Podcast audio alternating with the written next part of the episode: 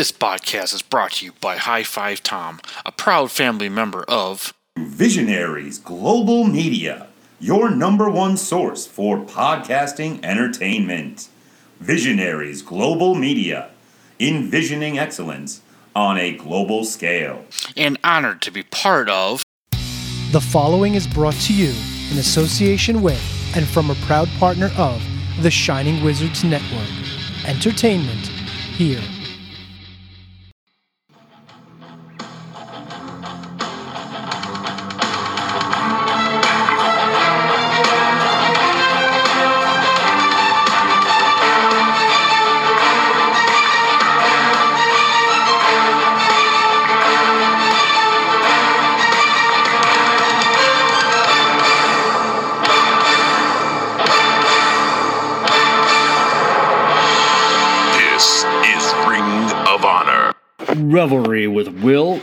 High Five Tom. Whoa. All right, what up, high fivers? It's your boy High Five Tom. Uh, unfortunately, our good friend uh, Mr. William Mercier Jr. was is not with us this week. Uh, Will, best of luck with everything. Our best uh, we're sending our best wishes. But uh, as mentioned last week, we do have a fantastic guest here, uh, close personal friend of Ring of Honor Revelry, Mr. Ant Money of the Mark Order Podcast. Ant Money, how are you tonight, my friend? I'm good, sir. Thanks for having me. Very excited to be here. Yeah, yeah. Sorry it took so long, but uh, I'm glad we're getting a little Shining Wizards podcast network synergy going on here finally. So We love synergy. We talk about it on Wednesday nights when we do our our show, the corporate synergy. We love it uh, on the Shining Wizards Network too. We we hope for more of it in the future. yeah, they're. Uh, I mean, you guys being the number one show on the Shining Wizards network. I mean, flagship. know. So You know it. We're the A show. yeah, you know, and listen, we were talking pre-production, not to be uh sucking anybody's dick, but I was down since day one. You know, when it You was. Mark Order, and we were we were talking like I was telling Ann, I I actually remember uh they pulled a little gag on us saying they weren't doing uh the bonus show anymore, and I remember exactly where what block I was on when I heard that on my iPod. So Yeah, you were you were certainly a day one guy, Tom. So yeah, we appreciate the support. yeah, we're uh, we're all in this together. So and uh, we owe that a lot, obviously, to the Shining Wizards Discord. But we're uh, we're done hobnobbing them uh, here real quick. But uh, other than that, I'm how's uh, how's life been? Good man, just uh trying to get to the holidays and into 2024 and you know, no complaints here. There's uh, a lot of wrestling on TV, so that's interesting these days. I mean, I'm sort of sticking to one thing here, but Yeah, you know, there's a lot to watch, there's a lot to do around the holidays, so I'm just living life, man. there is. I mean, it is really utterly ridiculous. Um, I unfortunately have not been watching much AEW. Um, obviously, anyone that listens to this show or anything, but the simple fact is the competition that they've spurned has really trickled down to like smaller companies. Yes, AEW has unfortunately taken a lot of talent, um, affected a lot of companies that, that I may hold dear. But um, on my show, the, the other show, the Midwestern Wrestling Roundup, there were 22 shows one weekend within six hour drive of me. That's wild. Yeah, and it's you know they may not all be good shows. They're obviously not big shows, but I mean just you know that independent wrestling is is thriving. I always tell people, man, listen, just go see a small indie show. You know, Yeah. guarantee there is probably at least one within hundred miles of anywhere that's listening to this. Yeah, I mean, here in New Jersey, there's a, always a ton of shows. Uh, what's it? We've got Wrestle Pro, who's one of the bigger ones here. Is it Wrestle Pro? I can't remember. I think so. Yeah. I think it is Wrestle Pro. So Wrestle Pro is one of the bigger ones that runs here in like Rahway all the time on like a monthly basis. There's uh Pro Wrestling Magic. Uh I know Br- uh Brundan's been to a bunch of those shows. We went to one or two of those, you know, with my little guy. We took him to to to Wrestle Pro, you know, once uh or twice. So yeah, there's there's a lot to see, man, and it's it's a good entryway into you know wrestling. And i feel like it's it's good like you said you know support the local shows. But like if you don't know if you really are like into wrestling go see an indie show because like that's the best way to experience i mean i think the best way to experience wrestling is sort of live. Like it's totally different than sitting and watching it on tv and if you enjoy watching it live at an indie show like then you got a lot more to get into i mean YouTube now and everybody's got a streaming service like the world's at your fingertips but certainly going to the local shows you're going to see those stars that are eventually going to make it to television because they are out there all over the place Yeah. Yeah. And if not, it's just uh, you know, I, I've made so many friends just going to shows live. Um, you know, I've been fortunate to you know see shows in your neck of the woods. I mean, you, and I have actually seen three shows together.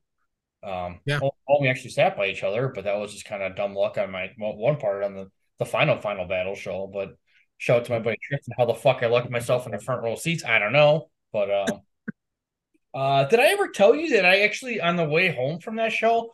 Um, I was standing in line with PJ Black of TSA for like 20 minutes, just talking Mhm. about life. And it was pretty funny. So I was just like, we were just talking, like, you know, like, or I'm like, hey, great show. And just started talking, blah, blah. And then we got up to the line. He's like, are you guys with each other? He's like, oh, yeah. I'm like, yeah, we go way back like 20 minutes. Like the TSA guys, like, thought we were friends. And then Braun Strowman was on both my flights.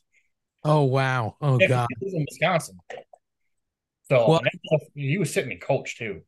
did you know that uh the next morning of that show we ran into Jay Briscoe in a Dunkin' Donuts Yeah, I remember that one. So it was so funny because you had you had we I were missed at the bar the night before at the hotel like you know and and you know all the wrestlers were sort of staying at the hotel now they had like their a final party um uh that night so like we were just hanging out in the bar seeing sort of who was there uh and um you know we stayed up super late so we went to get coffee the next morning not expecting to see anybody yeah. uh, and it was just Jay and his wife uh, in in the Dunkin' Donuts line, and we all kind of like me and Matt and Kate kind of like elbowed each other. We weren't gonna bother anybody, and then he got his stuff and walked by us. And I don't know if somebody was wearing something wrestling related or if he just saw us and was like, "Yeah, these people are definitely into wrestling." But he gave us a like, "What's up, guys?" And we were like, "Great show last night." Yeah. Have you is that the only time you ever got to meet him? Yeah, you know, I um I don't I don't really do the meet and greet thing and it's not because like uh, I don't want to spend money to meet and greet people. It's just like it's just not my thing. Like I don't I don't need pictures with people and like, you know, I don't want people to sign stuff. Like it's just not something I do. And I just never like when I see people like athletes or you know, uh, musicians or anything like that out in the wild, I don't necessarily want to bother them. So like I don't even want to like go up to people, even if it was somebody like, okay, I know they're from a band. They're not like Metallica, right? But they're like somebody I know, you know, on a club level. Right. You know, it's like I don't even want to open the door for like, hey, maybe somebody else knows who this person is, and now I go up to them, and now I got to worry about other people coming. Like I just know, like you're these people are just trying to live their everyday life. So I've I never really, you know, approach that. So long answer to your question, no. Yeah, I'm I'm not and I feel bad. Like I feel like I should take more pictures, but um, but I did get a chance to meet Mark and Jay at a, at a meet and greet. Listen, I usually don't do those. But yeah, I mean it was um Dalton Castles on that one. Um, I got to Yep. meet Anna. Um, you know, I get the Briscoes, so it was it was cool. I mean, they were super nice, and I don't get Star starstruck very often, but yeah, meeting those two. I had met Mark once actually at Final Final Battle. He was just going around taking pictures after Yeah. Mugged by the whole Briscoe clan because we were sitting in that corner. And Yes. It- all of Laurel, Delaware was like right there. So like all these little kids kept running and running me over in my seat. And I'm like, you, mo-" I was like, Get out of here. I better watch my mouth here because I, you know. But I saw Papa Briscoe in the hallway that one. So, but I was glad I, I did get a chance to meet them. Um, but yeah, besides Bret Hart, meeting those two was really the only time I really kind of got starstruck. So, yeah. Yeah, I mean those are good ones. Yeah. Oh, I met Speedball that same. Yeah, Speedball's on that same meet and greet. So, Well, that's a good one too. Yeah. Yeah, Santana's a great dude too. I like that guy. I was rocking my Wizard shirt, man, and so we talked to him for a couple minutes. So, One of the that reminds me, you said Wizard Shirt. One of those shows we went to, what was it? Maybe Free Enterprise, which actually Free Enterprise was the trip uh we took. It was actually me, Matt, the doctor, and Kate. And that trip sort of was what started like the idea maybe for bonus content like further down the line because Yeah. COVID was just sort of on the sort of like top like in the back of everybody's brain and then it sort of became really bad. So like um so uh that car trip I think like everybody thought like we have a lot of fun talking shit together and like we clearly like wrestling so it was like let's do the bonus content. But the reason I say this when you said shining wizard shirt was Matt made a big deal like hey we're sitting in the front row. We should be wearing a like a let's wear a shining wizard shirt. And I was like I don't have a shirt. You never gave me a shirt. he gave me a shirt. He gave me a pink and black, which is great. I still have it. Um, and so uh, he gave me a pink and black. So we get there and I threw the shirt on, and then the show ends. And as soon as that show ended, I took the shirt off. Matt was like, "What the fuck? You just took the shirt off right away?" I was like, "Yeah, Matt." I was like, "I did it because I was sitting in the front row." Yeah. Yeah, I remember I met um Discord family member uh, Carrie Culling once because I had a Shining Wizards, and she was in Wisconsin because she's a California girl. Um, but she was in Wisconsin because yeah, the um the major figures guys were there for uh for for Swoggle's uh promotion. So oh cool. Like, yeah, she's like she's like, is that Shining? I'm like, yeah. I'm like, she's like, so I was like, oh, it's like we're long lost friends. So that was pretty cool. Nice. Yeah, I love shit like that. So yeah, I'm, I'm just I mean, wrestling brings people together. Well, it should bring people together. Sometimes it divides people, but you know, it is what it is. So, yeah, I mean, for the yeah. most part, I like to see it as bringing people together. You know, and I think when people interact like in real life, it brings people together. You know, it's like I mean, you, you um, if you stay off social media, there's none of that, none of that really crazy tribal bullshit like in real life. Like, yeah, see it in the show, it's just weird. Yeah, no, you're absolutely right. It's yeah. I hate social media. Yeah, but, uh, that. yeah, I won't go into the social impact of, of what social media has done to people in general. So that's another soapbox for another time. But different podcast. Yeah, but we do have a couple of questions of dishonor, and if I missed any, Will's usually the one does this because I suck at social media. Um, let me turn off. I was watching Rocky three before we came on here. So, are you a Rocky guy at all? Hey, money. I wouldn't say like I love Rocky like people from Philadelphia love Rocky, but I do enjoy Rocky. I uh I much like every well, I say like everybody else, but I think most people when you're like what's your favorite Rocky, I hear the number 4 and I tend to agree. Mm. Maybe because that was the one when I was a kid like I watched the most. But I do enjoy the whole series. Yeah, four was like watching as a, a more mature adult. I use the word mature very loosely. Was better than I remember as a kid. I was a little bit older for that one. Um, three was kind of my go-to, We yeah, three. We I remember one time we actually taped it off TV, and the first time my parents let me alone. Um, you know, my parents were working, so like, okay, you can come home after school. You don't have to go to the babysitter. So I remember having my uh my great crush and a bag of combos and watching Rocky Three for the first time I was in the house by myself. So it's a great yeah. snack, by the way.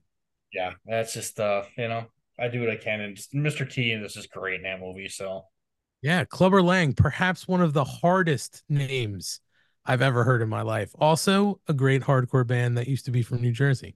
I was just gonna say, and also a band. So uh, they they haven't reunited recently, have they? I mean, seems like a lot of people from our neck of the. I mean, E Town Concrete's almost bigger than ever, I guess. Um, E Town Concrete in New Jersey will always be big. Um, that's not even that. That had to be a joke, Tom. I'm not even gonna.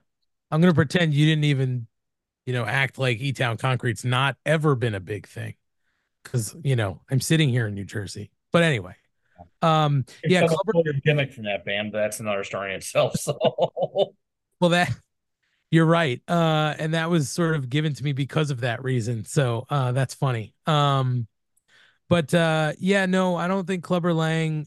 I think they were like a short, not a short-lived thing, but they were definitely more of an underground thing. I don't think they've done anything recently or sort of like reunited, but yeah, I mean, uh, hard name for for a character in a movie, harder name for a for a band. And they and they fit the fucking profile. So absolutely. Yeah, I don't know if I have any hard or uh, hard copy art. I know I got a little bit on my my um my laptop. I don't know if I have any hard copies of that stuff though. I definitely don't. Uh, that was certainly a little bit before my time. Like, you know, I came into hardcore later, you know, like uh I I'd say when I was in like high school, you know, uh I I thought hardcore was like stupid. Like I was like, I don't get it. Like it sounds like shit. They're just yelling. But it was because I, I think a lot of it that I'd heard at the time, the production value sucked. And then like when Hatebreed put out Perseverance and the production was actually good, I was like, oh, this stuff rules. You know, like you listen to Perseverance and then go back to listen to, and listen to like Under the Knife, you're like the difference in production is is night and day. So I think it for me it was just like sonically hearing it produced well changed my mind. But I don't have I definitely don't have any Clubber Lang uh hard copies of anything. If somebody has it, they could certainly get in touch with me and send it to me. Yeah, I, I wouldn't sell. Um, bet you, I wonder if my buddy Art might have some. So yeah, I was pretty lucky. I got into it, yeah, mid '90s, kind of like when they're coming back on that upswing.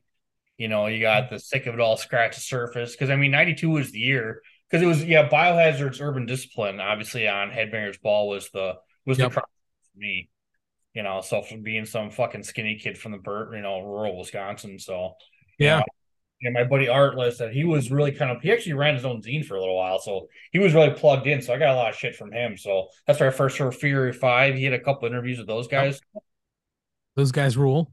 Yeah, I mean, uh, yeah, they're uh, are, yeah, they're back. Actually, um, their last single, "We Are Ready," is really fucking good. Came Yeah. State Records, I think. That I honestly don't know. I'd have to look that up, but I I do know that they've done they've been like I feel like more active lately than they've been in a long time. So Yeah. uh yeah, their stuff is awesome. Yeah, I was uh I never got to see them. They were supposed to play it was called Roystock uh, for one of the guys from Cold as Life in Detroit. They had this big hardcore festival in the middle of the field, like in the middle of fucking nowhere in Michigan. Hmm. Uh, but yeah, they no show. But Blood for Blood played. I am proud to say I have seen Blood for Blood four times. And only twice it ended up in a riot. So I, I'm you know, I'm 50-50 on Blood for Blood. So There you go. Well, I mean, two bands you named there, Blood for Blood, great. Uh Cold as Life, also great. So so you're it- hitting all you're hitting all the right notes, Tom. Yeah, it was uh it was it was a good time in hardcore. So I'm I'm still a suicidal. I mean, suicidal tendency is still my band though. I know they're technically not hardcore, and I know they're definitely not East Coast, but Yeah. only heard them once. That's really embarrassing to say. I mean, uh, you know, it doesn't make you a bad person. I mean, I'll tell you, I've never seen suicidal tendencies, and it's not because I wouldn't. It's just I've never taken the opportunity. Yeah, yeah. I mean, appreciate what they've done. yeah, I'm a yeah. That's that that's my shit. So, um, suicidal, and then yeah, sick of all's my second favorite band. I know they're in New York, they're not New Jersey, but you know, Hey, I hear it all. I'm right here. yeah. Because um, no, were both you and Gina like on college radio for a while? We were. So we went to two different schools, uh, and we met at an internship uh, at a promotion company. Okay. Um, so uh, she was on the radio at Montclair State, and I was on the radio at Scranton. So she did though. Her show was more like industrial, dark. Oh God, I don't want her to. I don't want to get it wrong, but I feel like it was definitely industrial and like maybe dark wave and and shit like that. And my show was straight up like in the college format, it was called loud rock. So it was anything hardcore metal, you know, um, anything not alternative, you know. So even some of the bands at the time that would sort of cross over both worlds, like um like a Thursday. I know that's not doesn't necessarily sound you know like hard rock or loud rock, but certain songs fit the format. Same thing with like um oh shit, A Day to Remember that when their first album on Victory came out, that hit both formats.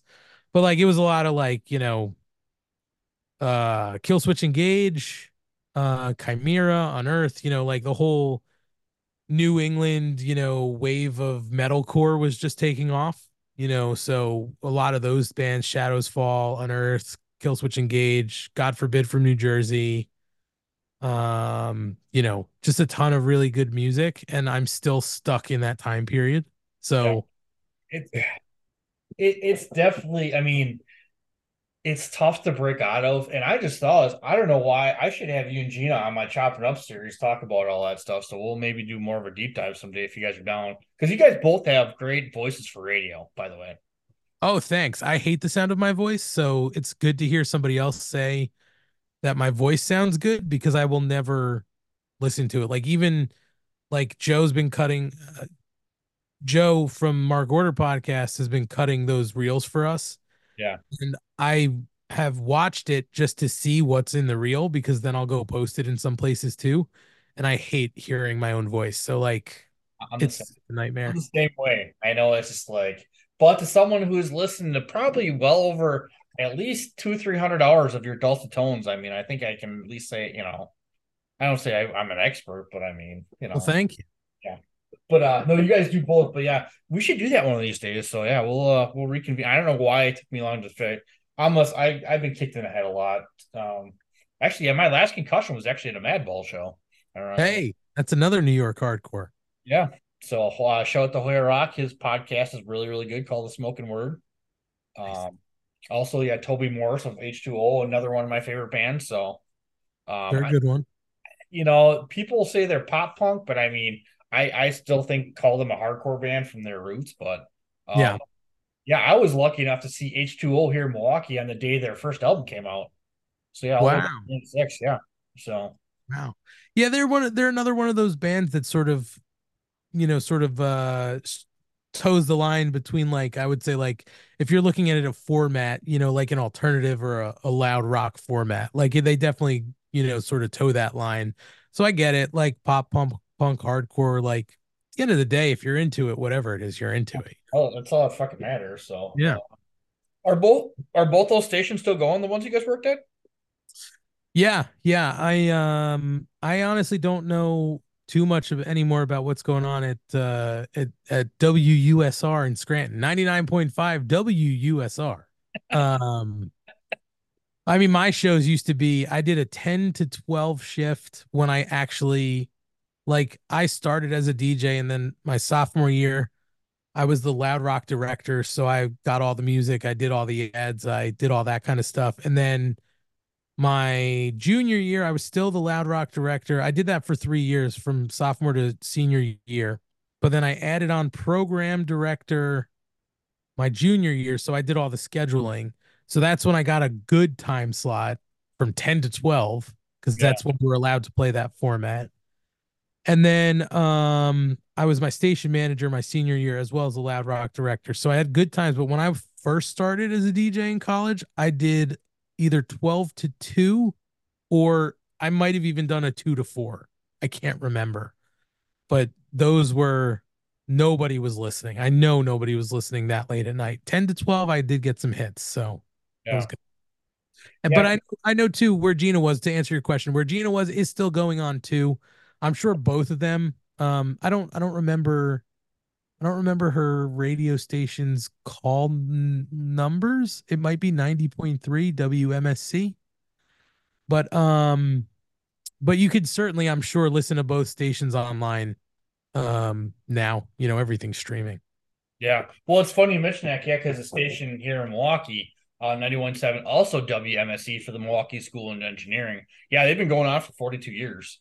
Um, and we volunteer just like for like fundraisers and stuff like that. But I, I, I don't like, I don't try not to do regrets. Um, obviously it's tough not to, but I kind of wish like in the early 2000s, I had been more proactive in the radio station.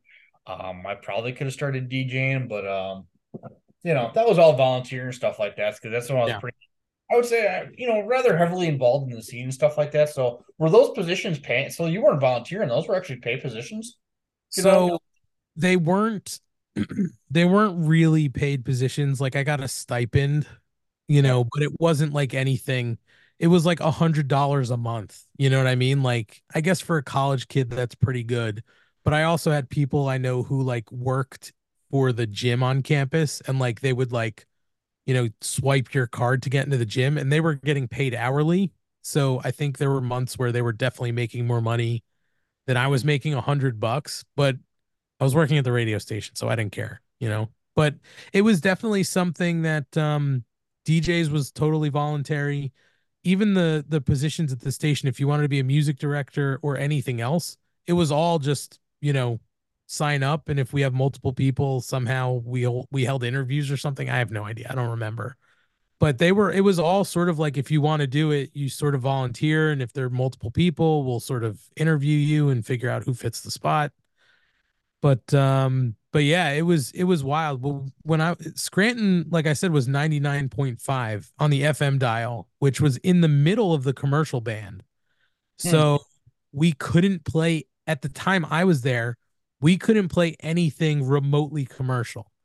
So, like, if I wanted to play Metallica, I couldn't.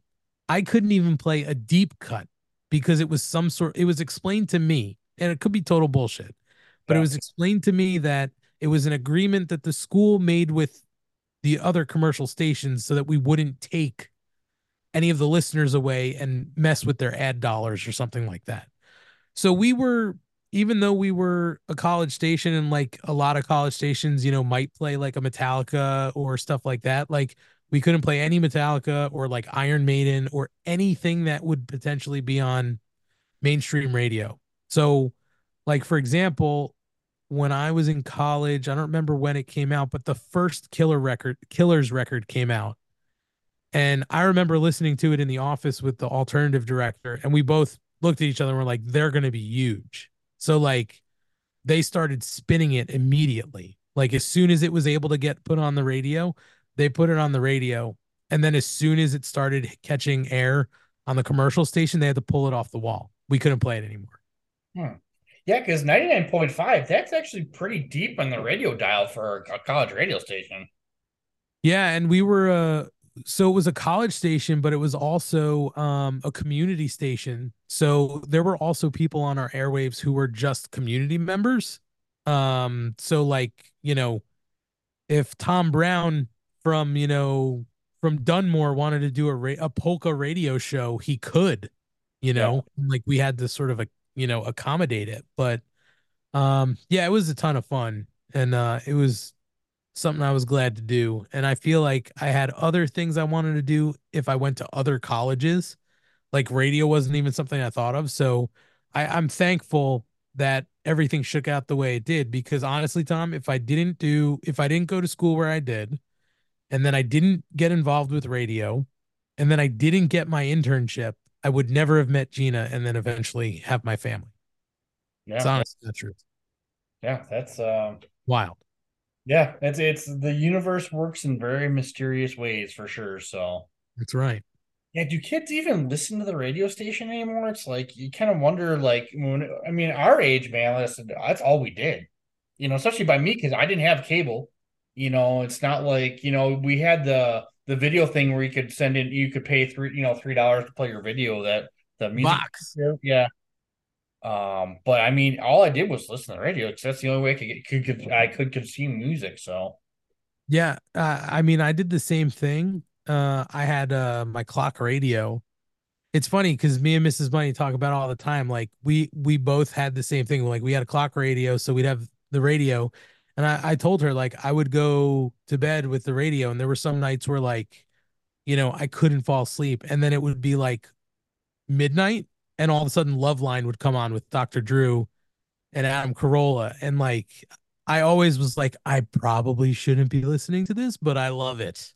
Yeah. So um like I listened to like music, but then I also, you know, would listen to sports talk and then at a certain period in New York City, they had uh, WNEW, which was all talk. That was where like Opie and Anthony started and Ron and Fez and stuff like that. So, um, so like I listen to a lot of like FM talk as well, you know, like the comedy stuff. So I used to love listening to the radio, but now it seems like everything's streaming. Or if people are listening to talk, they're honestly listening to shit like this on a podcast format. Yeah. Um and yeah, everything is streaming. So you almost don't need um a radio station. And honestly, Tom, I listen to satellite radio now. If I listen to if I listen to radio, it's usually satellite because there's really no commercials. So like I'll just put on satellite. But it's really weird because um you know like if eh, there are certain not if there uh, I don't remember which service it was. Maybe it was Spotify. I swear I just read something about certain streaming platforms giving you the ability to add on an AI DJ. So like if you wanted to spin a station, let's say it was like 2000s hardcore, there may be an option to have a DJ on that station, but it would be an AI DJ. So it wouldn't even be a live person. It would just be com- completely generated. That is sick. I mean, that's a great idea, but goddamn. I Isn't it wild? you know, I mean, we're not that far away from Terminator. You know, I mean, the the machine's taking over. So, I know. I know. God, God damn, that's a that's bananas. So, um, yeah, it's. I mean, I still try to listen to my local college radio station. We got free, uh, free satellite radio with our uh, with our car, and I was just, I don't know, man. Like none of the stations I used to listen to, like Forty One, it was uh, fuck, what was it called? That was like the punk rock skater station. I know Jason Ellis is on there all the time. Oh, faction. Yeah, I don't even think Yeah. that's a station anymore. Um, Liquid Metal wasn't bad. You know, I think our prescription just ran out, but uh, I always did like the Hair Nation, going back to my hair metal roots. You know, Yeah. so they always play good stuff. But yeah, it just doesn't seem the same. Like, I don't know. So So I remember the days before the merger, before Sirius and XM merged, and I had an XM radio. And um it's funny, I was just talking to somebody about this too. Maybe it was Mrs. Money. Uh, but before the merger, I felt like XM had way better music channels. Like their uh like extreme metal channel, whatever it was called at the time. It might have it might have been liquid metal on XM and it stayed in the merger. Yeah. But they used to play stuff that was like way extreme. Like that was the first place I heard Brain Drill, and mm-hmm. they were like an extremish band. They would play like Deicide and you know Cannibal Corpse and Rotting Christ and all this weird stuff. And now they won't touch that shit with like a 10 foot pole. Now you'll hear Slayer 20 times a day. It's just weird. Wow. Yeah. Um, I do remember I was out, I was living out in Idaho and I had my satellite radio. Uh, the last time the Packers won the Super Bowl, though, but I got to listen to the the home team broadcast. So I'm in the middle of fucking nowhere in Idaho, so that was cool because I had yeah I had satellite radio because I didn't really have I didn't really have in, access to internet or anything. So I lived and died. I had the portable one, so I could take it to work. Yep. It had the little antenna on it, so and everything stuff like that. So I listened. I mean, yeah, because I would and like if I couldn't sleep, I would throw on that comedy those comedy stations. That was a lot of fun. So Yeah, I mean, we listen to a lot of music on it uh in the car, but then like when I'm working, like I'll listen to a lot of the the talk stations and not like politics and shit like that. Like I'll listen to it's called Faction Talk now. It was basically what the Opie and Anthony channel used to be, but they moved a bunch of other people like onto the channel. So at one point, like Ellis was on that channel and then they let Ellis go. So now it's like Sam and Jim, Jim and Sam and Bennington and the bonfire. Like it's a lot of like comedy shows. Um, I'll listen to Busted Open to see what they're talking about every now and again, but Bully Ray annoys the shit out of me. Um, so yeah, I, I listen to a lot of shit on satellite. It's just what's wild is when you listen to satellite and then you don't have it. And now I, you know, I'm listening to commercial radio. I'm like, these fucking commercials, part of my French, but I'm like, these damn Oh. commercials. No, I mean, yeah, this is a full cussing show. I mean, if you would have heard my rant on fucking uh, Ren Narita joining the fucking house of fucking torture last week, Oh, I heard it. I was fu- oh, I'm so mad to this day. But um, yeah, it's uh, where was I going with all this? I don't remember. We were going into the questions of dishonor, but we went down a wicked rabbit hole somewhere. Um, yeah, I, I miss satellite radio. You know, it was a good time. So, oh, um, busted open. Uh, it's really kind. of, obviously, there's a gazillion wrestling podcasts, but you would think that they would have more wrestling content um on there because I went out. this is like 2010 2011 so I was out of wrestling at the time and a lot of it was because I didn't have access but Right. you would hear peeps in here like I um that's kind of what spurred this show because like if I had watched Ring of Honor because I was living in Massachusetts when bad 2011 bat uh final battle happened that was the Corino Steen match um but uh it surprised Busted Open's really the only wrestling content on satellite radio which is kind of odd. Yeah, you know, it's um it, it's the only like live show that they have, but SiriusXM now has so many like podcasts that they have like and it's not even like their own platform for podcasting like they'll almost like carry it. So like I know the Not Sam wrestling podcast like you can get it now on their app uh but it's not like an XM show so I don't know how they do that so I wouldn't be surprised if you can find other podcasts on there I don't necessarily listen to a lot of podcasts through their app and and because my commute's completely different than what it used to be you know like four years ago Yeah. um i don't listen to a lot of podcasts in general besides obviously like i listen to this i listen to the wizards when i can uh i do my own podcast that i have to listen to while i'm doing it uh so like you know my podcast time has been cut down a lot but like yeah i'm i'm with you. I, I, the only thing i could think of though is the fact that there's so much wrestling out there now that people are into like you'd have to have separate shows almost for everything. You know what i mean? Like busted open is is covering primarily aew and and wwe because they're the you know they're the big ones right now. They're not really covering new japan or like ring of honor right i mean ring of honor maybe in glancing blows with you know aew but you know i think it's just honestly a matter of time you know what I mean? Like there's not enough time on one show to cover it all. They should probably look to add other shows. I will offer my services. If they would like to hire me to do uh, an AEW focus show full time, I would gladly leave my job and do this, but Yeah. they don't. Well, it, it's early yet, so I would I would definitely recommend it. But uh, because because Stone Cold's not even is he even doing because um his podcast came off like the feed, but wasn't he doing something on the network or something like that? Because Stone Cold's was the first wrestling podcast I got into.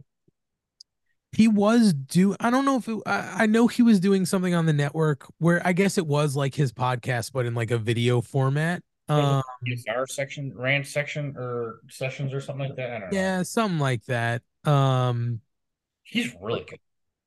Yeah, oh no, he was it was good. Um I mean, I used to listen to when I when I did have a long commute, I used to listen to something to wrestle like religiously. Yeah. Uh I haven't listened to that show in a long time. Um but I also used to listen to What Happened When with Tony Schiavone. Like I loved that show because I thought Schiavone was off the rails funny Yeah. And again i i'm sure it's still i'm sure both shows are still very good like all of the conrad podcasts seem to do really well it's for me it's honestly just time i don't have the time to sit and listen so i just don't like i fell off and i just haven't gone back maybe one day i will but It's uh yeah, I will pop in. Like I said, I'll go through and I'll throw in something to wrestle every once in a while. Uh Foley's pod's really good too. Um, but yeah, I mean I like I, I try to stick to minis like you know, not to be Mr. Smarky McSmart Pants, but like, you know, some of the the indie podcasts, obviously Mark Order, Sure. you, know, you know, my friends, you know, I, I've got enough friends that do podcasts that I, you know, keeps me busy all day. So sure yeah no i get you i get you Yeah, Stone Cold. It was it was funny. It was yeah, Stone Cold's what got me into podcasts. Um, I, I didn't find podcasts till 2015. You know, yeah I, I i was way late to the game on podcasting too because it seemed like such a weird concept for me. I'm like it's the radio but it's not live. Why would i want to do that? You know what i mean? Like i was like it doesn't make sense. Like i'm just gonna listen to music because music's never live. And then it was like oh i get it. You know what i mean? Like it's like it does make sense. Yeah. Do you uh have you ever heard of Clark Howard? He does like a financial like a talk show type thing. Um, not like Dave Ramsey, but kind of more like consumer related. the name sounds familiar but i definitely haven't like listened to it So I when I was I because I didn't find podcasts, so I spent a lot of time listening to the radio and like my walks be like 10, 10 30. So he was on kind of late. So I moved out to Idaho. I, I didn't have any radio. So I'm like, I found like the Clark Howard show like on my so I had this um iPhone I used for my iPod. So I was listening to that, but then that's how I found Stone Cold because they're on the same network. I'm like, oh, there's these, and then it was just just down from there. It was a Yeah. fucking, you know. So Yeah. on Jimmy Joss's podcast, and it was like, oh, now I've got yeah, 60 podcasts loaded onto my fucking iPod. So yeah of course that's how it goes down the rabbit hole man yeah, it's uh it's funny to say. So all right, so questions of dishonor. I think it was and if I missed any, uh Will's the one that usually does this because I am not a um, Savant here on the Twitter, but we got two from our good friends. Uh, show it to SJ. All right, where were they? Uh, loyal, loyal listener over in Wow Revelry, and also the Mark Order. Mm-hmm. We Uh, love SJ. Yeah, and you can follow SJ at the Carnival of Krampus. She's now changed her handle. Uh, Ooh. but the first question is, um, if you were able to cast uh, to do casting questions, I have a good one for you for you guys. Recast the main characters from Walking Dead with Ring of Honor wrestlers. Who do you choose to be what character and why? Oh, uh, See, not- I don't actually watch The Walking Dead. I mean, I did like when it first came on, and then I stopped at one point. So I don't even know. Like I, I don't even know which characters to cast. Um, So I'm gonna hit the Google machine here. Um, I know Jon. Bernthal was on. And I loved. He's got a good podcast too. Jon Bernthal. I didn't even know he had a podcast. You're, you're, started a year and a half ago. So Hmm. yeah, he's got um, it's called the Real Ones, and uh, he's just he had, well, he had Kurt Angle on, which is cool. So actually, Kurt Angle is so um, Jon Bernthal's actually married to Kurt Angle's niece. So I think it's his brother Eric's daughter. okay. Yeah, yeah. I knew for some reason now that you say that, I feel like I knew there was a weird connection there Oh. somewhere. Yeah, but I've got one um watching tomorrow with uh, Sa- uh Sarah Silverman. Love Sarah Silverman. Mhm. Um, I love Jon Bernthal. That guy's great. I'm rewatching The Punisher. Nice. I am also actually. See? Yeah, Brendan recommended. I'm on. uh Yeah, I'm on the third third episode, season one. All right, Walking Dead, and I know uh, Norman. Actually, Norman Reedus was on there. I like Norman Reedus from uh Boondock Saints. Mm-hmm. Andrew like Lincoln. main guy. I think. So I know Norman Reedus was Daryl Dixon. That's a main character. Andrew Lincoln was Rick Grimes. That was a main character. Um, to I mean, like on Google, their cast is or the cast list is definitely a lot of people that I don't recognize. So I definitely stopped watching this show at the wrong time. Um. Did they really go on twelve episodes or seasons? I have that's news to me. I have no idea. Oh. Yeah, I've never. It's not that I don't. I mean, I got no heat with zombies or anything. I just haven't gotten. Maybe I should. I know at one point it took like a hard a hard turn and a lot of people seem to come off it. I mean, it's tough not to. Um, you know, when when you go that long, you know, that's why it's it's kind of like that's why I kind of like a lot of these Netflix seasons, like um, like Stranger Things, it's just gonna be five seasons. I think Yeah. that's the arc. I mean the kids are going to be 40 by the time it's finished, but you know. Yeah. Um I can say this, um The Walking Dead, I remember a lot of so I watched the show before I read any of the comics. And I remember a lot of people being annoyed that the show did not follow in line with the comics. And I can attest to that. So that could be why it turned off a bunch of people. But at the same time, I'm like, well, I guess just treat it like source material, right? Like it doesn't have to be exact. All right, who do you want to? I mean, who do we want to cast? Do we want to like do three main players? Like, how many you want to do? Um. Yeah, because I have no idea. Because basically, they're just humans going around shooting zombies, right? Uh, they're trying to survive. Yeah, I mean, I do love my post post apocalyptic kind of shit. Do you read a lot of comic books too? Uh, I haven't in a long time. I mean, I used to read a lot of comic books. Yeah, Will's got me into Batman now. I'm like, fuck. I was never a DC guy. I'm gonna start off with Norman Reedus. Okay. Looking from yeah, because I think So Dar- just so you know, Daryl Dixon was like a biker. You know, he'd kill zombies with a crossbow, sort of a loner. Like that was his character. definitely Kevin Steen. I think that's a good call. Okay, yeah. So we're that's a back. good call. Kevin Steen is is Rick Grimes. Daryl Dixon. All right, here, Mr. Dixon. Well, Daryl Dixon was the loner biker guy, so that would be Steen. Oh, oh, So- I, thought, oh, I thought Rick Grimes was okay. So Rick Grimes was he's like uh he was the main character for much of that show. He was the sheriff. He was like in a coma or something like that when the zombie apocalypse happened and he wakes up to find everything's basically broken down. So he's very much order and trying to keep things together and like I said, pre-apocalypse he was like a sheriff or a cop. Wouldn't that be a kick in the dick? Like you're in a coma and then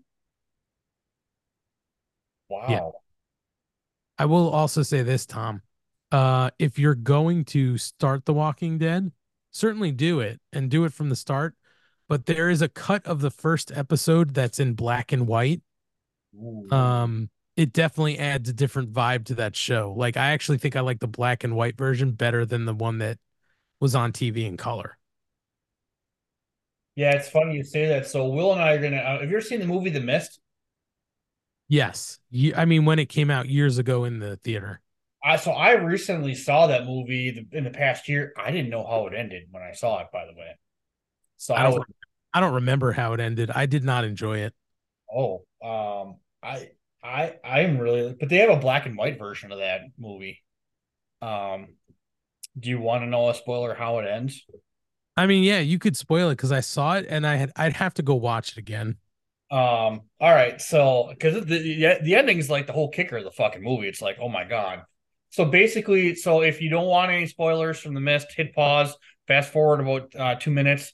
Uh, but basically, Thomas Jane gets um his son, that one lady out, and those two people out in the in the in the truck, Right. and they run out of gas, and then they've got a, a right, they've got a pistol, but it's only got four bullets. So he shoots everybody. Right. Okay, I remember that. Yeah, and then he gets out of the car, and here comes the cavalry. All he had to do was wait five minutes. That's right. I do remember that now. Yes. I was like, I was like watching him, like you're, and and that's not how like Stephen King like saw that, and he was like blown away. He's like, that is a way better ending because I'm a Stephen King mark. Uh, Okay. yeah, I'm in the middle of the Dark Tower series right now. I'm actually two thirds of the way through it, so um, and I I don't know, man. I I really like that movie, but there's a version of it in black and white that's on the DVD that's really fucking good. I just like Frank Darabont. I mean, Shawshank Redemption. Frank Darabont was part of The Walking Dead. Uh so this might be up your alley. Okay. We might have to start that. So, okay. So Rick Grimes, the sheriff, was in a coma, woke up, and there's an apocalypse. And again, sort of very much like Law and Order, keeping the peace, trying to keep everything together. I want to. Well, it's funny because it's weird because he's English, right? Yes, in in real life, he is English. I think I'm going to go with Nigel McGuinness because Nigel McGuinness is currently the authority figure in Ring of Honor. Can Nigel McGuinness put on an, a an a, an American accent? I think so. Well, I listen. I will say this: their features are similar as well. Okay. Yeah. Kind of gruffy. Yeah. I mean, I'll I'll I'll allow it. I'll go with you on that one. All right. Let's see here. And then Steve Yeun, he was a pretty Glenn Rhee. He's a pretty popular guy, right? Yes, he was a big part of that show, and I, you know, I don't remember how long he lasted into the series, but he was a big part of that show. He's friends with uh, Pedro Pascal, who my wife has a humongous, humongous crush on. Who doesn't? Uh, people that have bad taste. That's true. Um, yeah. I'm trying to I'm trying to think here how to explain the character of Glenn. Um he was uh he was definitely somebody who was like a hustler, not in like a like a cheat you kind of way, but like he hustled hard to try to make sure that you know things were okay and that the group was taken care of and he also um he also is sort of uh, very protective. No. Hmm. Interesting. I've got a couple on the okay. You know, but he can't talk.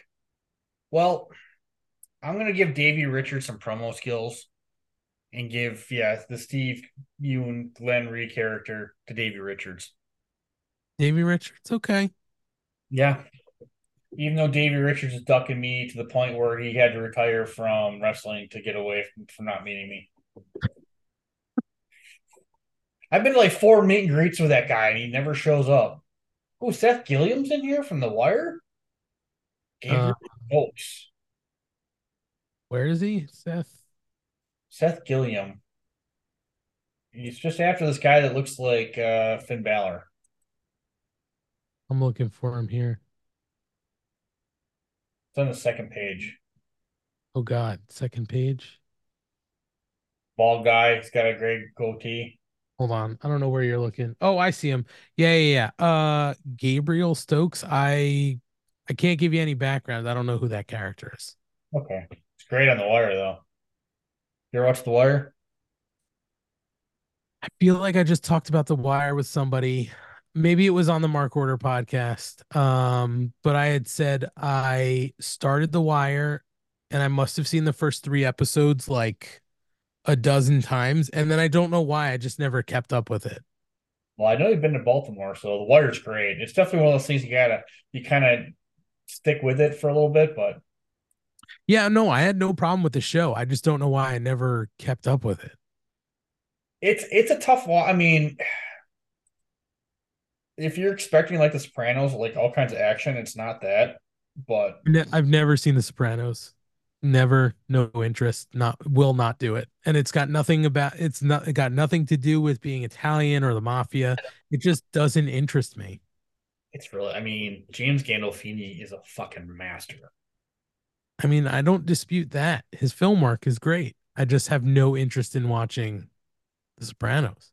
Made his film debut in True Romance, hmm quite possibly the greatest movie ever made. Oh, Jon Bernthal's birthday is two days after mine, and he's a year older. Oh, all right. So who's Jon Bernthal's character? So Shane Walsh. Shane was, if my memory serves me correct, and I'm sure like Will will hear about this and probably correct everything I'm saying, but Shane uh was uh in the show Rick Grimes' partner pre um pre zombie apocalypse.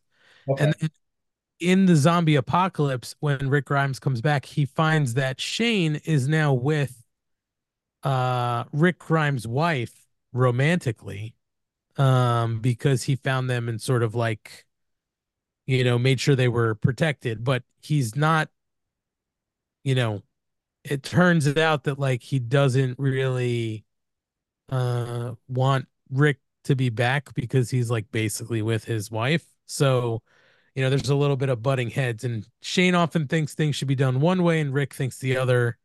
So Shane sort of starts to have some issues with Rick. All right, so that's definitely. I'm gonna say. I mean, because that's the kind of person that was sleazy. You know, oh, your your husband's dead. I'm gonna kind of slip on in. Definitely a Matt Taven. Matt Taven, okay. Matt Taven's not as good looking as Jon Bernthal, but that's okay. I I understand where you're going. I mean, it, Jon Bernthal's really good looking. I mean, He is. And he's also a great Frank Castle. I'm very excited for the new Daredevil to come back because he is supposed to be in that season. heard that too. So I may have to watch that too. So yeah, it just sucks with the Punisher because I usually watch stuff while I'm at work. So I'm not really watching, watching. But the Punisher is one of those ones where like, okay, I got to sit down and actually watch. Yeah, you got to pay attention. But it's it's really good time. I got past the first season again. So now I went to Daredevil season 3 because like in the in the timelines it's like, you know, Daredevil 1 season 1, then Daredevil season 2, then Punisher 1, Daredevil 3, Punisher 2. Like in the timeline that's how it should be viewed. But I don't think it matters. I'm just a nerd.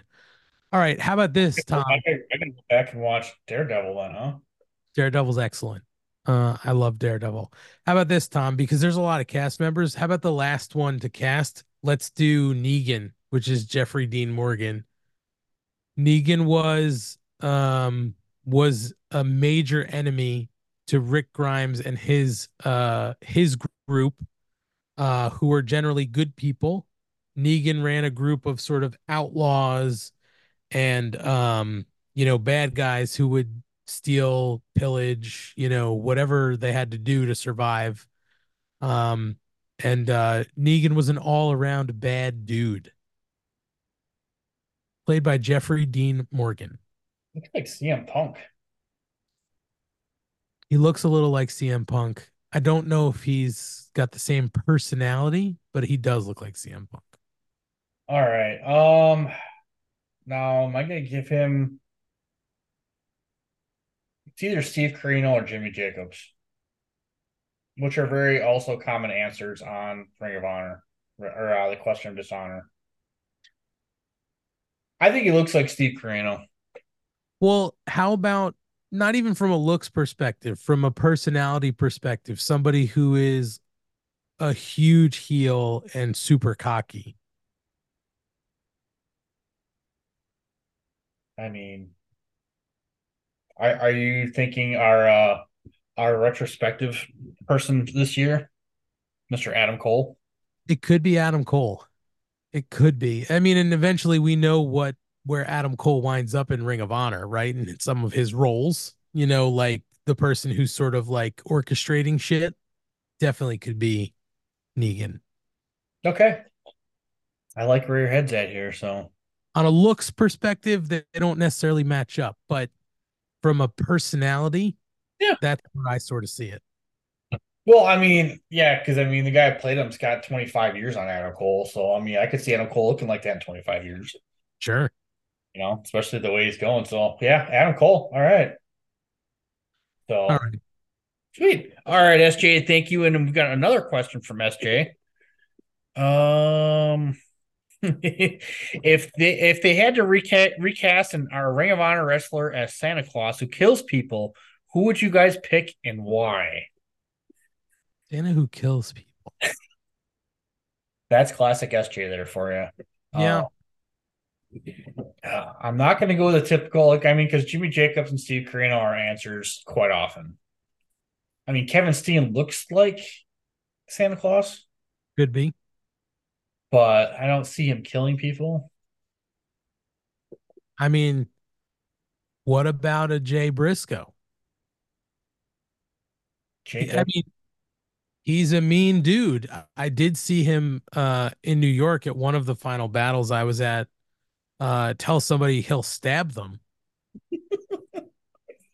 um, yeah, because homicide's too obvious. I go with Jay Briscoe.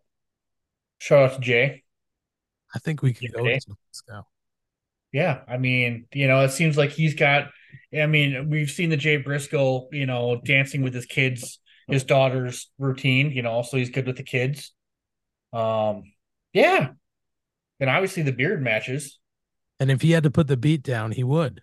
Yeah, so yeah, Jay fucking Briscoe is Santa Claus. Let's do it. Yeah, there you Book go. it. You know, it just it, as the kids like to say, Ant Money, it just makes sense. Right. All right. And uh, so obviously thank you to SJ. So make sure uh, you are tagging the Ring of Honor Revelry, the uh, the tweet on there. And if I did miss anybody, I am sorry. Listen, Will usually does that. I'm not good at the Twitter machine. Uh, but SJ, we appreciate it. But we've got one more uh, from the third member of our Ring of Honor Revelry here, Mr. Brundan's question. And I don't have Will's music. I was so unprepared. That's pretty typical. All right. Can I just say, is there anything Brundan doesn't do? No. Uh, no, I mean he's like the background in like eight different podcasts. So Well, get on the background of the Mark Order podcast, Brundan. It's the one thing you're not doing. I'm sure I'm sure you know I'm sure he would. So he would be a valuable uh addition. So Oh Uh, God. Have you met Brendan in the real life? Because we just missed him Yeah. at the okay. Yeah, yeah. We uh I, I saw I met him uh Oh, that's you. right? with SJ, yep. Uh and then uh at Matt's house a couple times for a few things he was there. So we got to, Yeah, I might make it out to the barbecue next year, or maybe I'll just fly out for that. You never know. So we'll see how see where life takes me next year. So, Uh, so for a question of dishonor, who's the first wrestler you can remember being a huge mark for? Seeking out all their matches, get history on them, buy all the magazines and articles on them, and so on. And his answer was, um, I forgot to answer my question. Ha ha ha. So while I was a big fan of plenty of wrestlers growing up, it wasn't until I saw Taz in ECW that became a true mark for somebody. He was and the be all end all for me. There was no one wrestling, no one wrestling in my mind he couldn't beat, and everything he did was so amazing. I am still a mark for late 90s ECW Taz these days. And Brendan, I don't know if you know this, but I actually still have a Taz 632 twice as pissed t-shirt. Hmm. I have a simple question, maybe. Uh, I don't know what Brundan's talking about with this 99 ECW because there is no, there's nothing that exists before WWECW. So I'm a little lost. Um, but uh, either way, um, how about this, Tom? Because you you went hard with, with the the Walking Dead question there. Um, I'll sort of lead this one if you don't mind, only because I sort of have two different answers, but they're sort of both. I have to lay this groundwork for you. I uh don't do a whole lot of like I I feel like I got to collect, get the magazines, read the articles. Like that's just not something I do at any at any point in time. Like even things that I'm really hardcore about, like I don't necessarily go seek out like magazines or watch like old concerts and stuff like that. It's just not my personality. But I can say this. Um as a kid, and it's not a it's not a singles wrestler, but as a kid, I absolutely loved WWF Legion of Doom. Because who can't as a ch- child now i was a i was a kid in in that period who wouldn't want to be part of something that gets to wear giant spiked fucking shoulder pads and face paint? So like i absolutely loved the legion of doom um as a kid. Like that was the first thing i can remember being like super amped anytime i saw them come out. I mean and i loved like hulk hogan and I was sort of like mixed on the Ultimate Warrior, but like Legion of Doom, like I remember always being like, yes, Legion of fucking Doom is on my television. So that's what I would say uh for sort of like as a kid in my adult life taking a different you know having a different appreciation for wrestling I would have to honestly say that it was it's probably been Macho Man Randy Savage. Um and I know that's maybe a little out of left field, but like for me, it was just, um, you know, like I watched wrestling through the whole Attitude Era, and then fell out of it, and then came back into it sort of late in college, and have have not left it since. Um, but having now gotten smarter about wrestling and learned a lot more, you know, and we're all exposed now to wrestling differently like, you know, you used to never know anything about the inner workings. Now we know everything about the inner workings of wrestling and, you know, planning matches before they happen and working through the steps and all that kind of shit. And like, just to hear the stories about how Randy used to approach wrestling and what eh, seemingly a good athlete he was in general. You know, he was a baseball player, um, yeah. you know, a drafted baseball player um, and then just everything. What's that? He was drafted by the Cardinals, I think. I could be wrong. Cardinals could be right. I don't know why I feel like I'm hearing Pirates, but either way, just for me, it was it was honestly Macho Man. It, it, in my adult life, it's been Macho Man Randy Savage because the appreciation to take the preparation he had. I mean, he was a fucking head case, you know. Um, so that's a little different, but for the work that he did in in the ring and you know uh what he was able to do, like some of those those matches he had and and the character turns, you know, Randy Savage to Macho Man to Macho King, like it was just all I, I loved it all, you know, and I still do truly think, you know, and it's such a fucking typical answer, you know, Macho Man Steamboat, greatest match of all time. Like just knowing the way that they prepared for that and and watching it again after knowing all that, it's in, it's still incredible to me. You know what's funny is that match is literally only like 12, 13 minutes long. Yes. Yes. It's not as long. Like I remember as a kid thinking like that had to be like that was such a long match. And then you watch it again, you're like, that's it. But like it hit all the notes. You know what I mean? Like it was it was to me perfection. It was classic match storytelling. And like I was like, I don't understand like how some people like a lot of people heard how they they planned out that match and they say it lost some of its luster because I mean how meticulously I'm like because they weren't calling it in the ring. I'm like, who the fuck cares? It was a fucking masterpiece. Dude, the fact that like you know, you hear Steamboat talk about the preparation and stuff like that in a couple of the different documentaries that's been done about Macho Man. And he would be like, you know, he's like, we had three legal pads of the move sets and how the match would play out. And they'd pass each other in the hall or something, and one would yell out a number, you know, 15, and then they would be able to take it from there to the end. Like that's just mind boggling to me. Yeah. Like Yes. I'm honestly, I'm honestly lucky I remember certain phone numbers. Yeah. You know, I remember my wife's phone number and my mom's home phone number. I still don't even have my mom's cell phone number memorized. So yeah. Yeah. I mean that that so for me that that's that's how I'm gonna go to Brundan's answer as a, as a kid, simply based on sort of looks and and what they did in the ring, the Legion of Doom in the WWF. And I mean, as an adult, I appreciate everything else they did, you know, with uh, the Road Warriors and all that kind of stuff. But uh, as an adult, I would say, you know, Macho Man, Randy Savage, and I do sort of mark out like if I see certain Macho Man merch out there in the wild, I've got a couple, you know, Funko Pops, and you know, I have a, I have a tank top that I'll wear to the gym, you know, with him as uh, the Macho King, you know, doing the whole thing. Fantastic. yeah. Um all right. Did you so as a kid, did you dig into um what the Legion of uh, what the Road Warriors did before they got to WWF, or were you just enamored with like holy shit, here these guys are?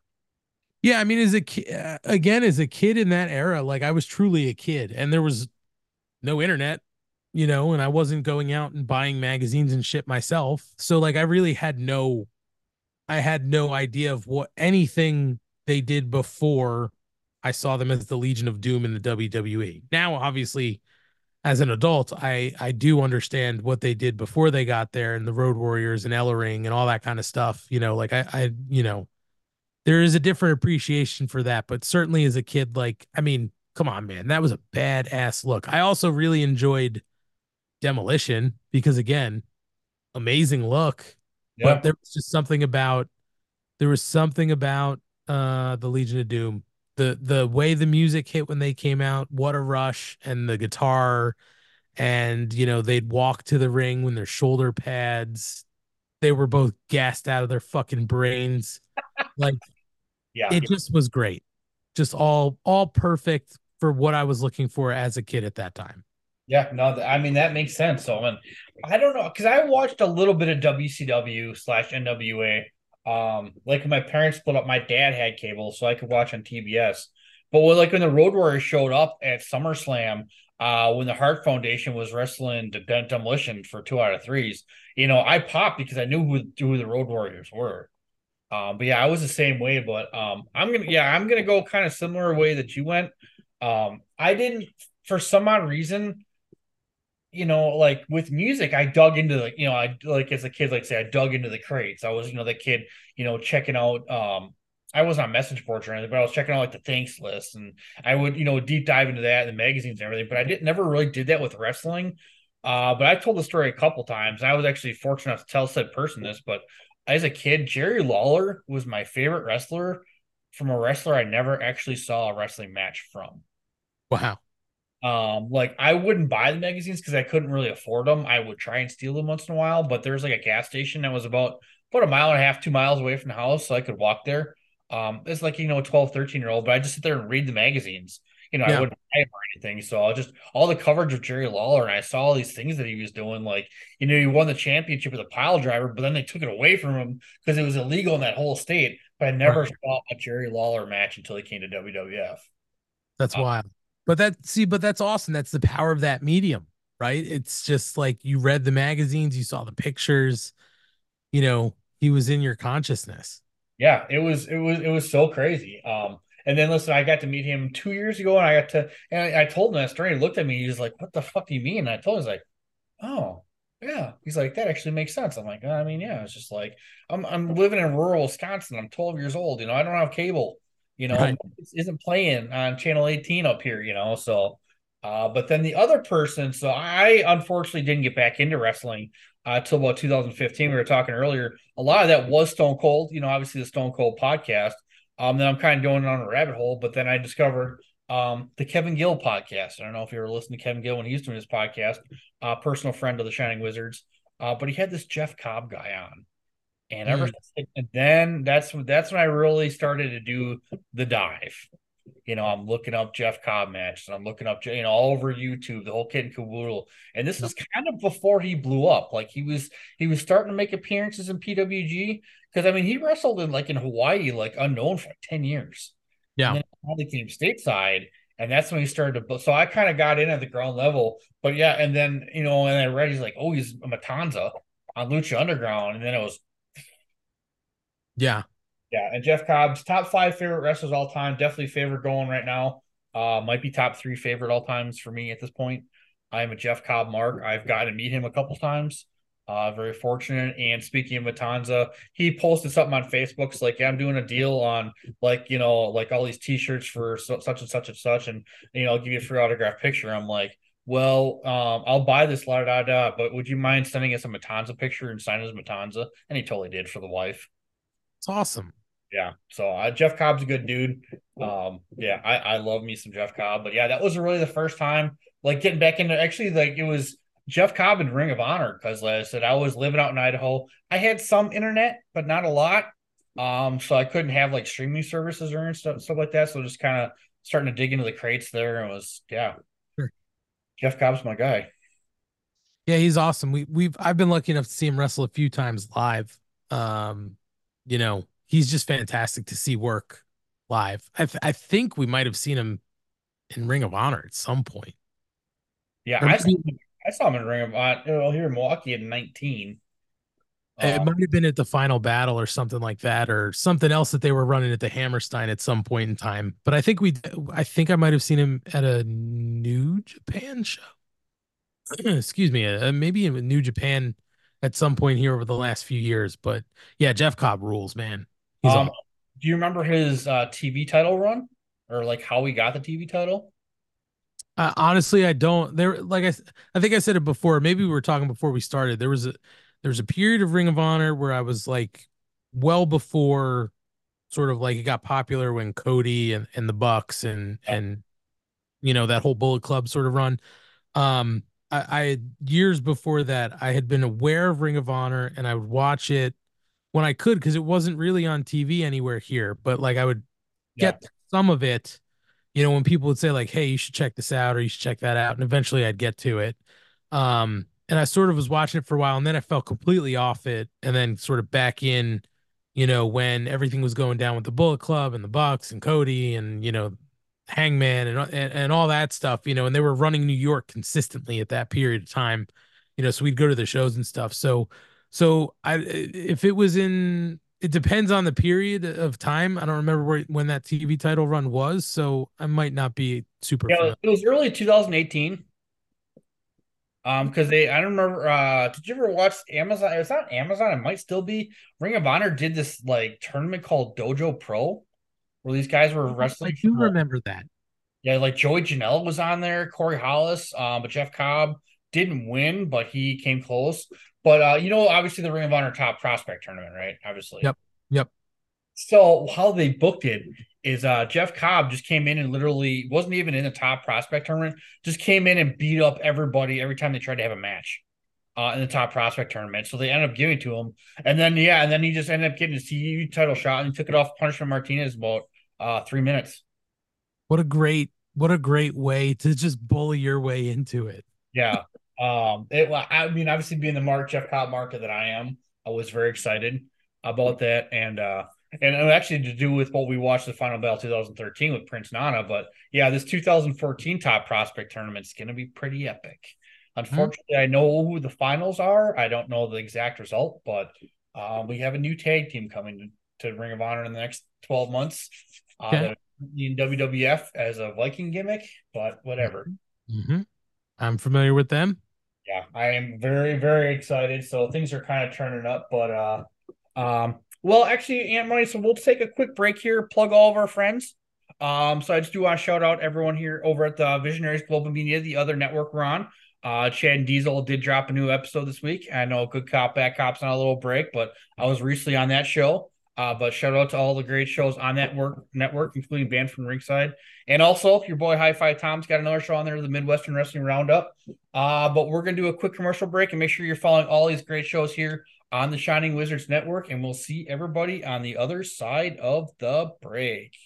The Shining Wizards is the greatest wrestling podcast of all time. Don't believe me? Tune in and check us out. We laugh, we cry, we interview some of the greatest people in professional wrestling, and we have some of the greatest segments of all time, including everyone's favorite wrestling game show, Can You Beat That? We're live 6:50 p.m. East on Monday nights on all social media platforms, and we're with you wherever you go on every single streaming and podcasting platform as well. Check us out. Go over to shiningwizards.com and join us for some wrestling talk and talk about wrestling. What's up, folks? It's your boy, the Impact Player, Mr. Philly Ray, inviting all of you to check out the Turnbuckle Throwbacks Wrestling Podcast. Join us as we cover all things current in the world of pro wrestling, as well as paying homage to the old school, the squared circle. So listen in and find out why we are the recognized symbol of excellence in sports entertainment broadcasting. Find us on all social media platforms and anywhere you get your podcast from. And as always, we are the proudest members of the Shining Wizards Network and Rant Entertainment Media. The Mark Order podcast is the only show you need if you're looking for dedicated coverage of everything AEW on the Shining Wizards Network. Join us live on YouTube every Wednesday night at 10:15 p.m. Eastern after Dynamite to chat along with the show. If you can't join us live, listen to us on your favorite podcast platform. Follow us on all social channels at Mark Order Pod and use the hashtag Join the Mark Order because if you don't find us, We will find you.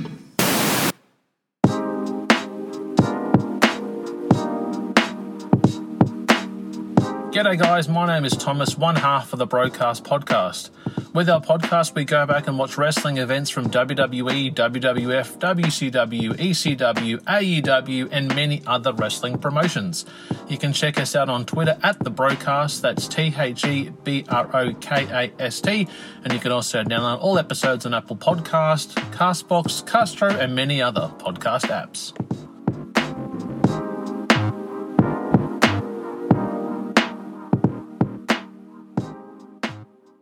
Got 30 minutes to kill? Come check out 30 Screams or Less, where we review a horror movie in 30 minutes or less. We cover new movies and old ones too. We'll give our honest thoughts on the movie, good or shit, as well as a rating of each one that we watch. New episodes weekly, available on the Shining Wizards Network and wherever you listen to your favorite podcasts. I'm Steve. And I'm Corey. Come check us out at 30 Screams or Less.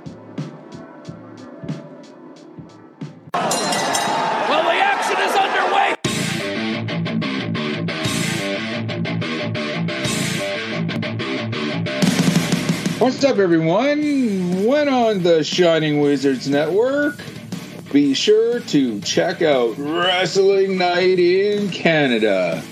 If we're not recording another kick ass podcast, or playing in punk bands. Or recording kick ass heavy metal albums. then we're sitting back, we're grabbing a couple brews, and going over everything to do in the world of pro wrestling. Because we're from Winnipeg, you idiots. you like your music heavy, then check out Radioactive Metal on the Shining Wizards Network. For over 16 years now, Radioactive Metal has been one of the longest running podcasts. Over the years, we've interviewed some legendary metal acts, had some awesome discussions, and cranked a hell of a lot of tunes. So join your cool Uncle Snowy and his co-host Aaron for the audio mosh pit that is radioactive metal here on the Shining Wizards Network.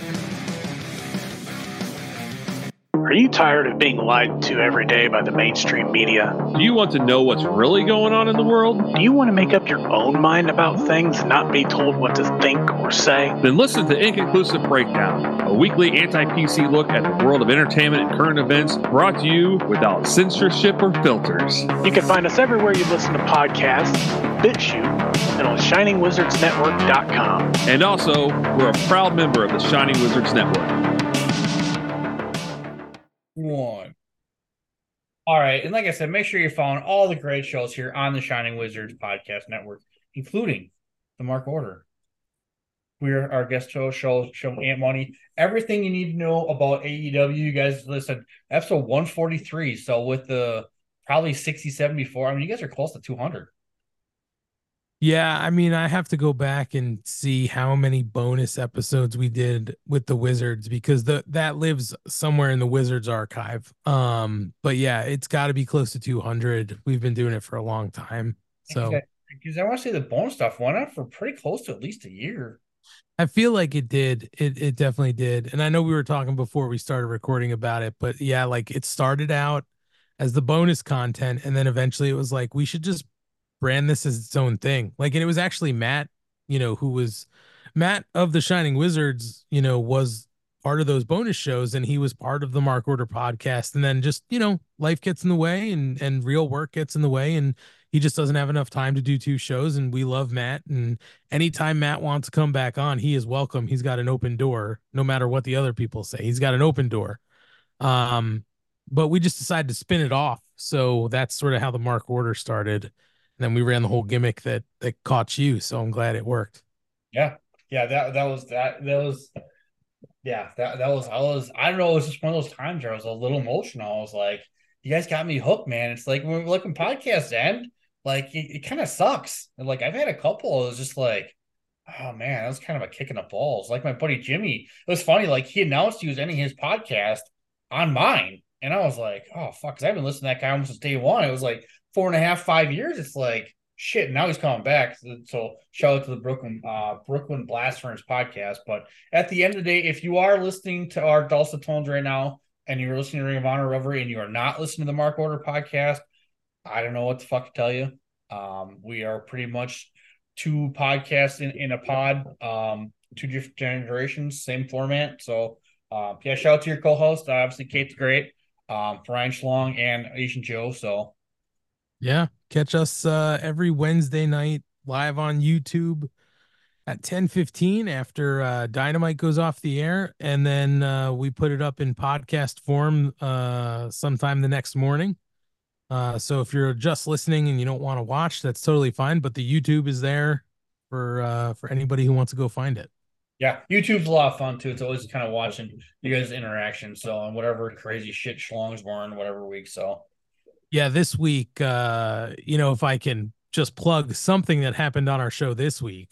Yeah. Um, we uh, when they started the Continental Classic, um, it didn't hit our brains, but we started to talk about the standings because the week starts on Wednesday for the Continental Classic and then ends on Saturday with Collision.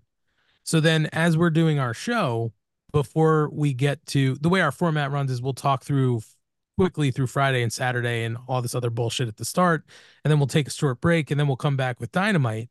So in the second half we would start covering the standings before we talked about the new kickoff to the week that happened on Dynamite.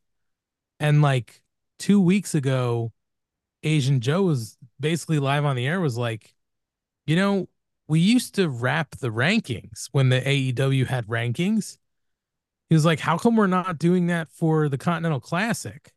So we gave Ryan Schlong some homework because he said he'd do it. He didn't do it the first week we thought about it, but this week he prepared for it. And of course, it's a great, it now winds up being a fun gimmick. And there's one more week we get out of it because this next week will end the round robin portion of the tournament.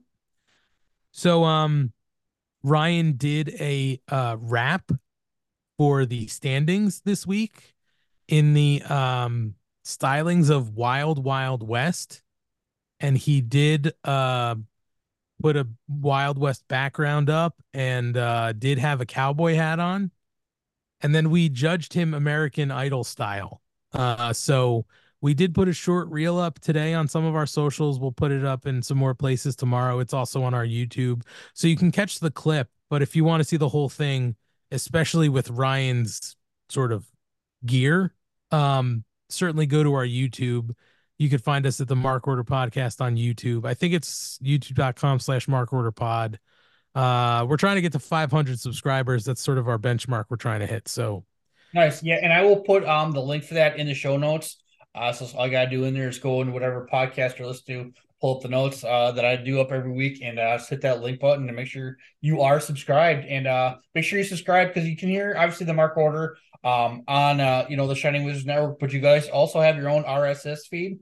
So if you could subscribe to both, I'm sure it would help you guys out. So not suck my own dick, but I am subscribed to both. So do it. Do it all. Subscribe to it all. Join on social. Subscribe on YouTube. Subscribe to the Wizards. Subscribe to ROH Revelry. Subscribe to whatever. Yeah. All of it. I mean, yeah, because I mean, you guys are probably one of the longest running AEW review shows.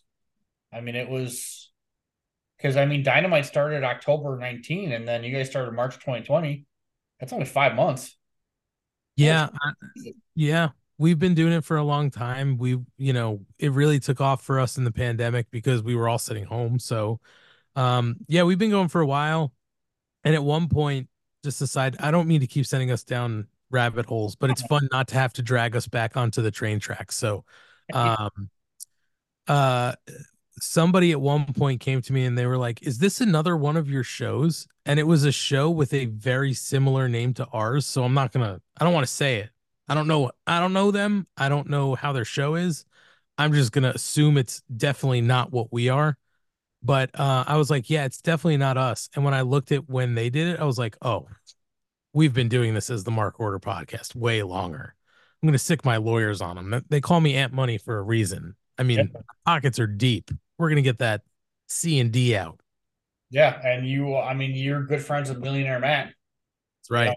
Kate's got that fucking fightful money rolling in, so I mean, we've got enough money to fight this in court for years. We'll Yeah. bleed them dry.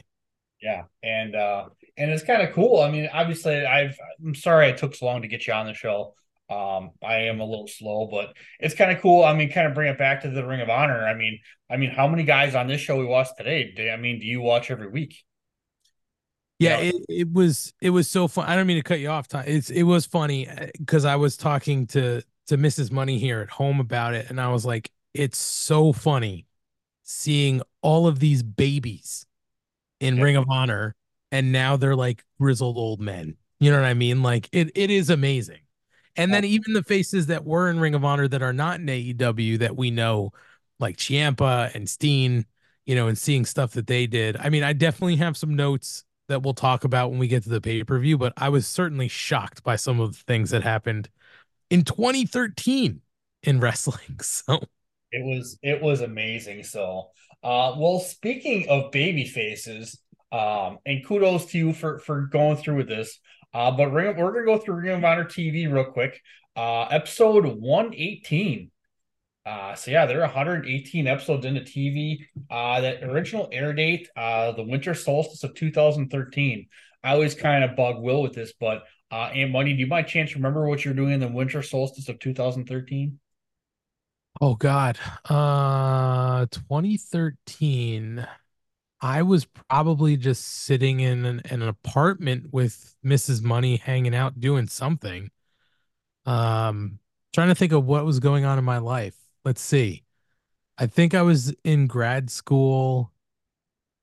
Um oh wait. Winter solstice. I had just we got married that September, so I was newly married. Nice. Okay. When's Yeah. it- what did you guys get married? September of 2013, end of September 2013. So, yeah, December 22nd, 2013, we were married, probably getting ready for our first married Christmas. There was definitely no no no baby yet. So, you know, yeah, just living life.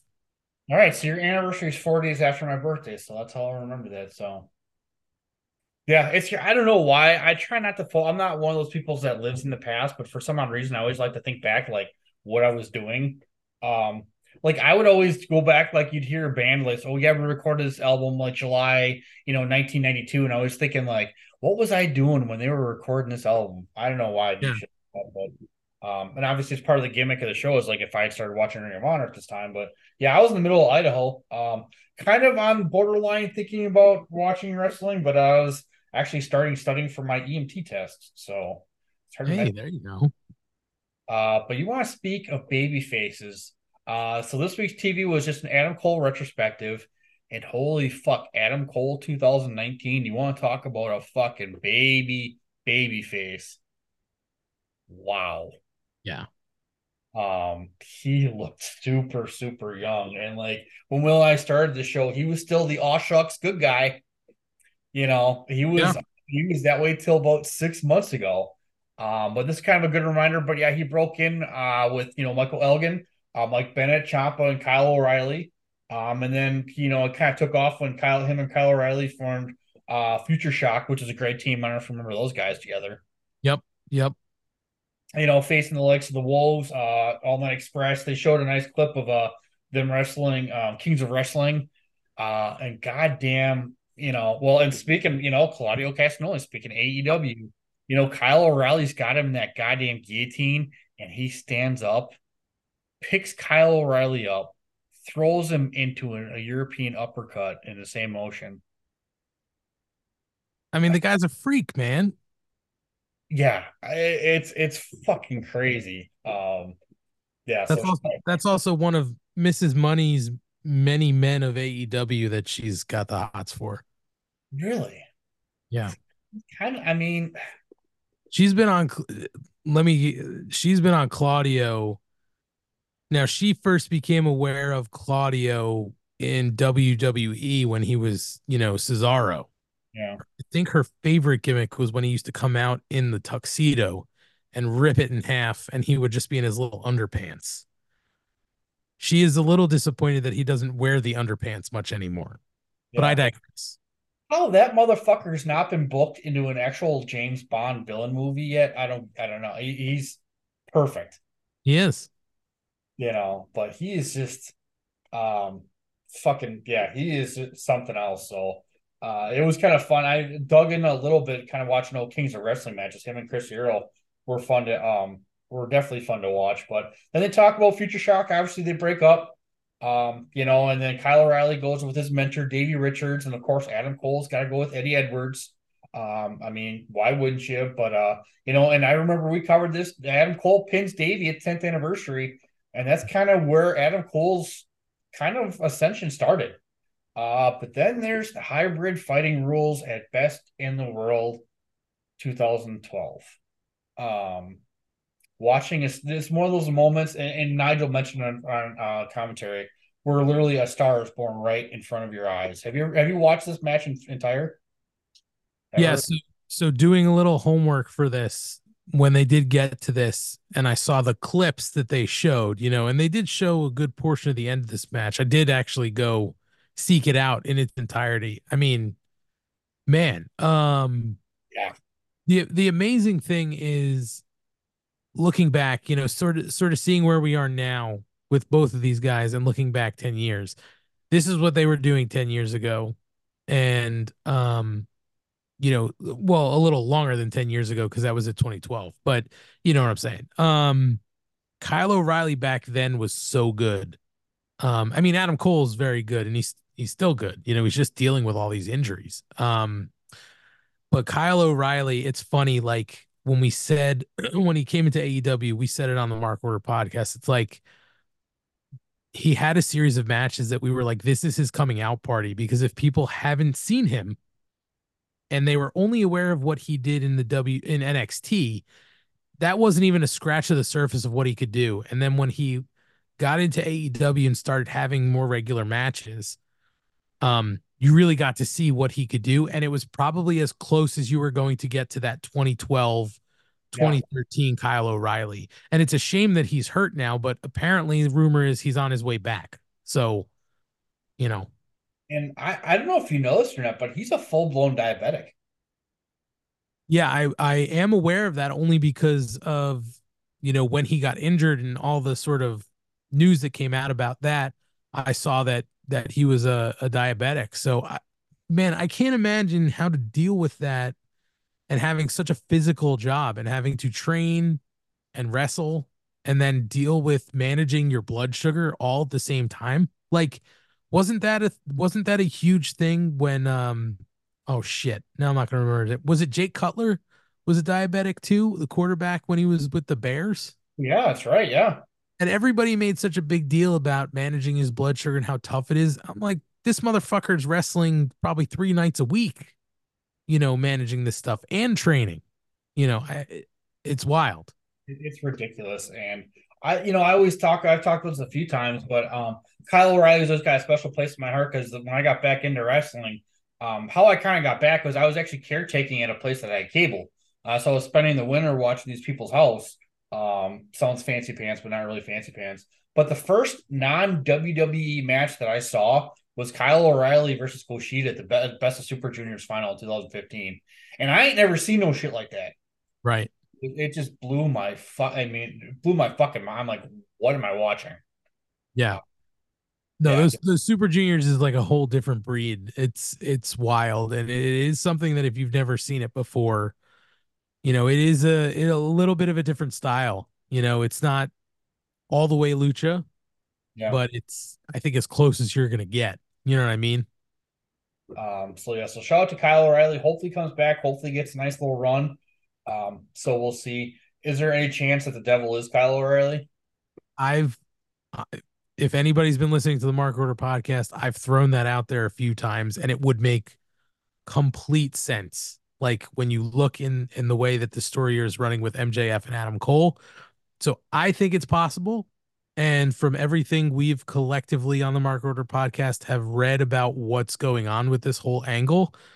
And again when i say read i mean looking at different dirt sheets and whatnot you know like everybody what what has been said is that the devil and this whole group this is going to be their gimmick moving forward.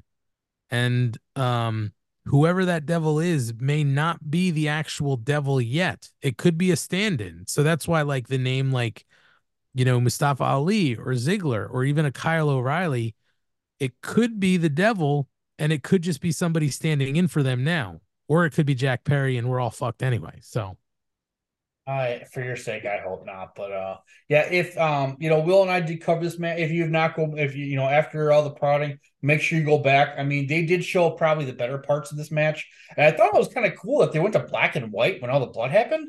That was Very actually another genius idea. Yeah, that's that's a very old school move, right? Like that was something I remember watching old old wrestling tapes. Like I had an uncle who had like one of the who was who was into wrestling. He's probably the person who sort of pulled me into wrestling.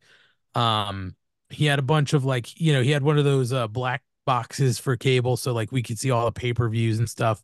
But he also had a bunch of like old wrestling on VHSs.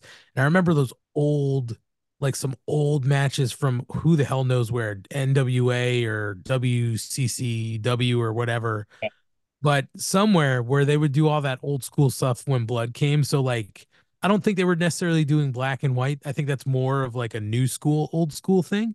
But do you remember, Tom, when they used to, on those old shows, when they used to have blood and they couldn't show blood, they would just put a giant X across the screen?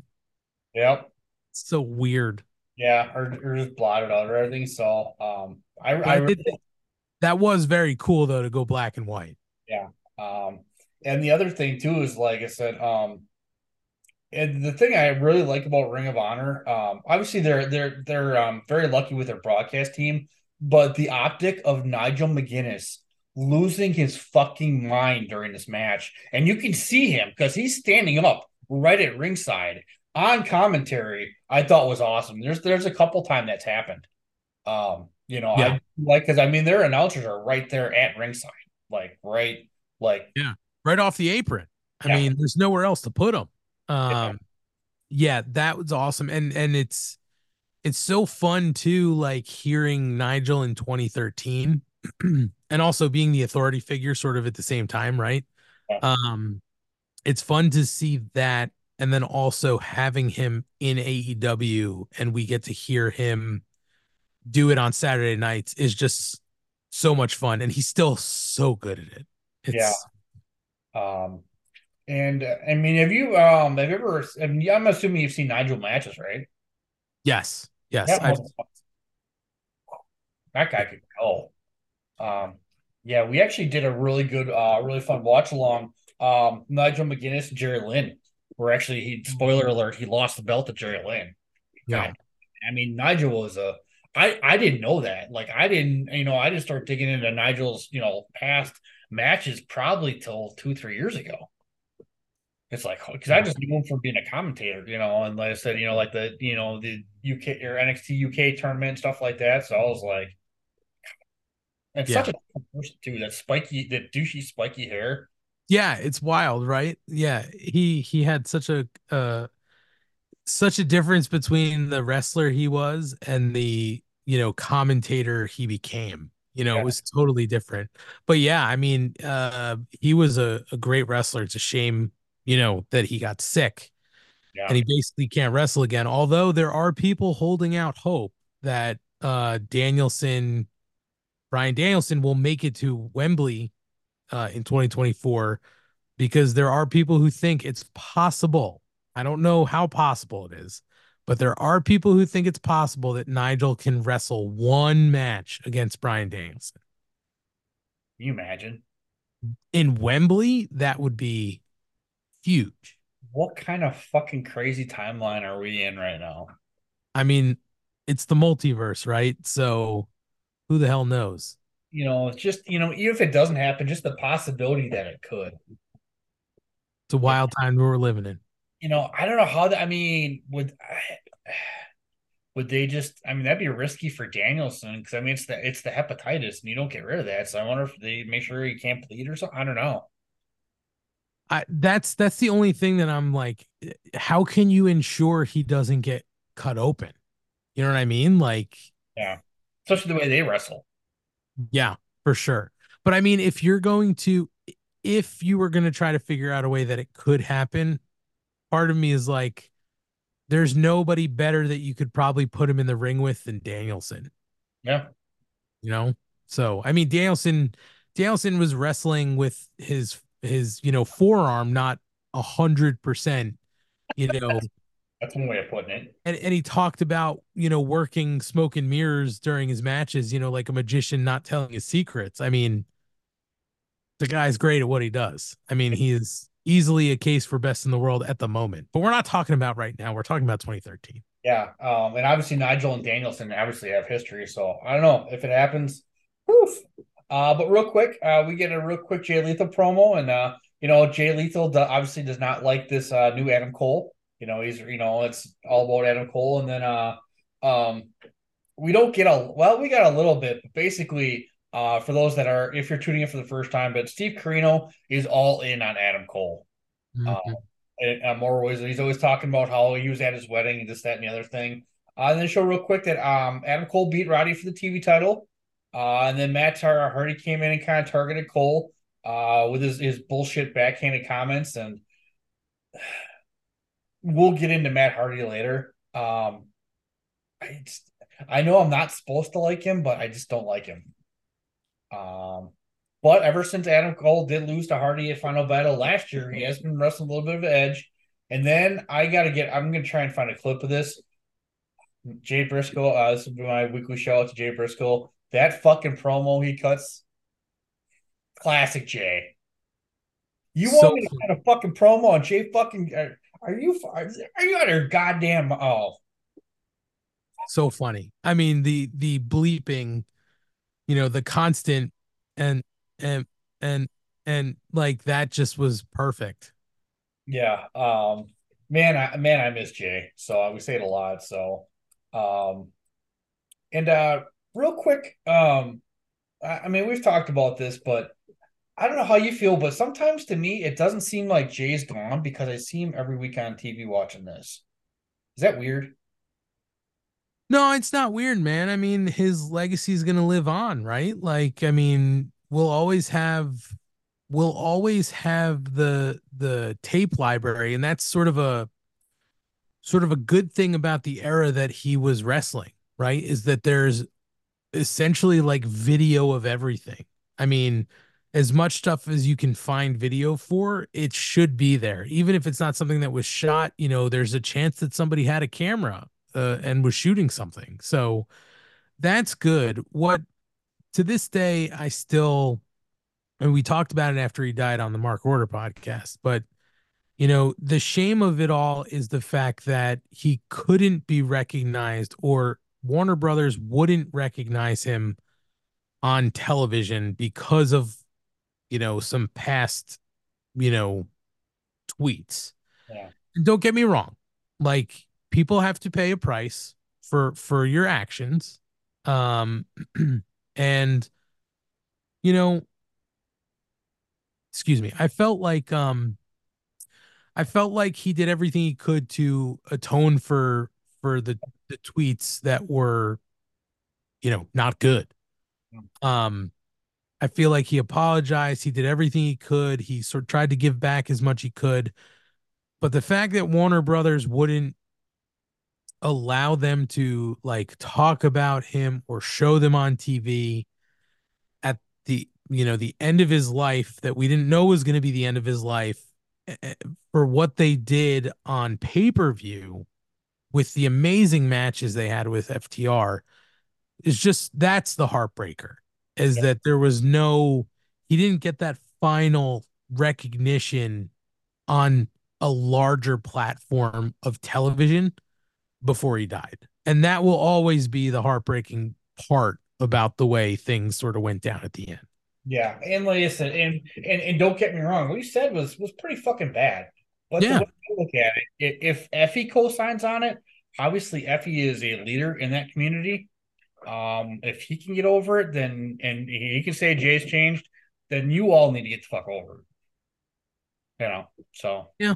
No, listen, I I agree with you. What he said was not not good, and that's putting it lightly, you know? Um but uh, but again, I I feel like he spoke his piece. He explained, you know, where he was at that time. He he apologized it. He tried to atone for it. You know, like you said, Fe co-signed on him. You know, enough people I felt like said that they understand and that there were discussions and that he- you know he sees things differently um it was just a shame that you know the executives were sort of scared by it stupid. Yeah, I mean, yeah, it, it's just weird, and and part of it's denial. You know, you don't want to, you know, you don't want to admit that that he's gone. You know, I, I've had that a couple times. I said I remember when a friend of mine passed away in a skiing accident, and like I would see him like all the time. Like I remember one time I like ran like, oh, it's like you're in denial, but okay. I thought I wanted to get get your perspective on that. So we're obviously big Jay Briscoe fans here, but uh, we cut to when uh, Adam Cole uh, was fighting Roddy for number one contendership match.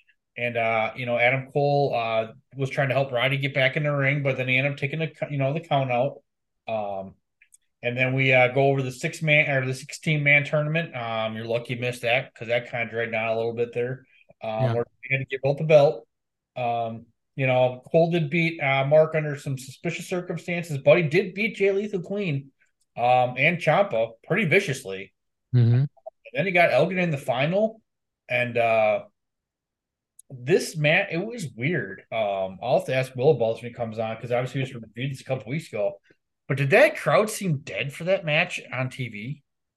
It did. I did, you know, I did sort of note that um from from when they showed it. Like I watched and I was like, you know, no, don't, don't get me wrong. I should say this now because we're gonna see Mike Elgin again. Uh Mike Elgin never really did anything for me. I he had a ton of talent for the for a man his size for the things that he was doing was was incredible but he just never like really got me going like but even that that match was entertaining and Yeah. that crowd did seem awful dead especially because there were stakes involved in that match it wasn't just a regular tv match it Yeah. was for the world championship Yeah, it was. Um, I don't remember one. I mean, that was literally a couple months ago. I don't remember being. I was just kind of like, oh, that's kind of kind of odd. Um, Yeah. because what they what they do with these is they they do their t- like a bunch of tapings and they put them on pay per view and then they put they put those on TV later. So I actually saw that twice, but um, yeah. And then uh, at the end, you know, obviously they show Jay, you know, giving up title, and then uh, the heel turn is complete as Adam Cole fucking kicks uh kicks Jay Briscoe in the back of the head, and uh, Adam Cole is still your uh your your uh, Ring of Honor TV champion. Um, real quick before we jump into Final Battle, uh, here real quick, Ant Money. Um, so we always ask at the end of every episode. Listen, um, you know, the gimmick of the show is if this is your first episode of, of Ring of Honor TV, like let's say you were up late one night and just happened to run it on the public access TV, would you mm-hmm. keep watching? Would this episode have kind of brought you in as a Ring of Honor fan? See, so this is a weird one, right? Because I almost feel like this is a loaded question because if I came across this as a retrospective, I might, I could go either way. You know what I mean? Because it's like, okay, like it tells me a little bit about who this guy is who I've never known before, but like, I don't know, like, I don't, I don't know. That's the weird thing. Like, I think if this was a regular episode of TV, and I understand why it wouldn't have been at this time of the year. Yeah. Um, if it had been a regular episode and we had seen, you know, that Mike Elgin final along with other matches on a card, I'd probably say yeah. But because it was like this sort of retrospective with clips in the middle, it's sort of hard to tell. It, it is kind of weird that this would be you know that this would could be an opening you know sort of into this but i feel like if you come across this sorry my for some reason i disappear when i raise my arm on video um uh i feel like if you come across this and you are somewhat interested in wrestling seeing the clips learning about a character and seeing some of the other things you know the other characters along the way like the jay lethal the steve corino the jay briscoe you know the promos that they cut in the middle it could probably pull you in you know it, it's it's really hard though tom like just knowing now who adam cole went on to be and what he did down the line it's like it's hard for me not to be like sure why not? But like you know trying to think about this with fresh eyes i i don't know and that's not really a cop out answer it's i don't know because this is a retrospective episode it's not straight wrestling Yeah. Yeah, it's Honor. it- It's just it's tough. They don't time it out sometimes, but um, you know, we're still watching it. Um, you know, and this would have been the week. This would have came out the week after Final Battle. Um, so people might have known the results already. So um, we'll see. But um, but to the main event, um, I don't have a Mark Henry here uh, clip. Is Mark Henry still doing this? Is the main event clip thing? No, I don't think they've done that in a while. Not for any particular reason. I think it just sort of like ran its course, and then they Yeah. they do like a maybe a video pre-package or something like that. Uh, I don't I don't generally get to see Rampage live much anymore because sometimes I'm at, at this point in the year we're sort of hustling around trying to do things on Fridays. But Right. um, but yeah, I sort of zip through Rampage. Smoke say hi to Uncle. Oh, she's like, I'm off TV. Um, all right. So it's Final Battle 2013. Uh, original air date December 14th, 2013. Uh, but Ant Money, you got a hell of a curtain jerker here right off the bat. We kind of discussed this in pre-production, but uh um actually it's funny in my notes, actually, I did put Hangman, but Adam Page, obviously he's not Hangman quite yet, uh versus Matt Hardy. And uh Matt Hart, it's his last match in Ring of Honor. Uh and thank fucking goodness it's been a couple months. Uh but goddamn, I mean Adam Page looked really good in this match. Obviously, Matt Hardy, say what you will, is a fucking pro. That's the bottom line. And he's really good at this wrestling thing. Um, you know, and all in all, Adam Page had a better year than because all you hear is like you weren't shit before you were hangman, you know, you weren't shit before your bullet club, blah blah blah. But he had a better year than I expected. Uh got a lot of offense, a couple near falls uh to Adam Page, but uh to the point where Nigel even said that Adam Page was ahead on points. Uh, but in the end of the uh, match, the twist of fate does it in. Um, yeah, uh, Page lost, but got put over. Um, obviously, it's a pretty quick synopsis of the match. But uh, what did you think and how did you feel? You know, seeing a a fresh, you know, fresh out of you know, he's two years into his professor. He's still working as a professor here at Virginia Tech. You know, um, young twenty two year old Adam Page. Yeah, obviously pre Hangman, you know, uh coming out with the trucker hat or whatever he was wearing. Um it's it's just again, it's so funny. We mentioned it before, just seeing the grizzled vets, quote unquote, that they've gone on to become now.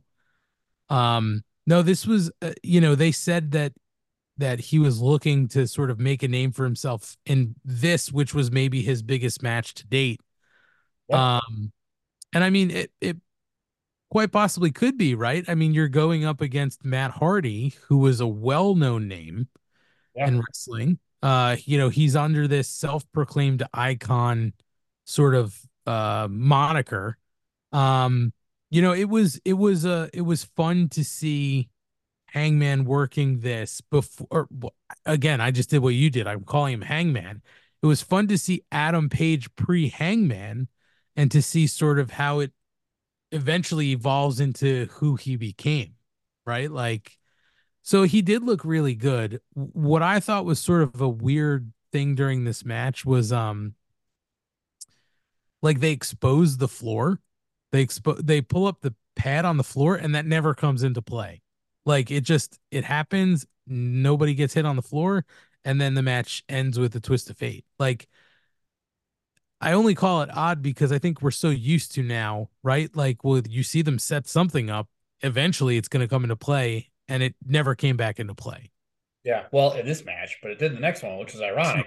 Sure. Uh, yeah, it, it was it was fun. Like I said, Adam Page is, you know, I'm a mark. Uh, Adam Page is probably my favorite, you know, AEW person currently. Uh, I drove all the way to Minnesota. Actually, I rode in a car all the way to Minnesota to see him win the championship uh, at Full Gear. Uh, you know, the one AEW shirt I have is the cowboy shit, Adam Page. Um, Mm-hmm. but he's had a really good, solid year um, in 2013. It was good to see. You know, I mean, he's used a lot of the moves that you know he will use later on. You know, he didn't get a buckshot lariat, but uh, yeah, and I think um, you know, as much as I am not a Matt Hardy fan, he did what he was supposed to, and he got Page over because he recently, I think they said on TV, he recently signed full time with Ring of Honor a couple months ago. Yeah, I think you're Yeah, him and Silas were kind of so so it was kind of cool. Uh, but next we get a and I say this every fucking week, and this will be my weekly shout out. But goddamn, next Mark Briscoe is a national fucking treasure. Yeah. This goddamn promo is classic fucking Mark. Um, talking about Papa Briscoe whipping him. He just starts whipping the air randomly. He's like, Silas, you ain't no real man. He's like, Well, you got a little bit of chest hair. Um, Mark is he's just a fucking national treasure. That, that's all I really gotta say. Um, great promo. I really loved it. So um kudos to Mark and like I said, everything that that guy does. So he's been a couple of our, our, our questions of dishonor. So yeah, Will was talking a couple weeks ago that uh we booking the Briscoes with Scooby Doo would be fucking fucking money. Would be fucking money. So Yes. uh real quick for getting the match uh though, Emily, any thoughts on that promo though? No, I mean you pretty much said it. Cl- just the classic Mark Briscoe promo. Um, just it, it was perfect. It really was. It was perfect. Exactly what you needed on Mark Briscoe. Funny to see. You know, again, we're we're in 2013 here, but fasting fast forwarding to where we are today in 2023 with Mark Briscoe, he's still sort of cutting the same types of promos, and I'm so happy it just hasn't changed. Um, um, now you said you haven't seen the six man match yet from Final Battle 2023 with uh, Mark and FTR. I haven't seen it yet, but I've, you know, I've seen the results. I heard it was great.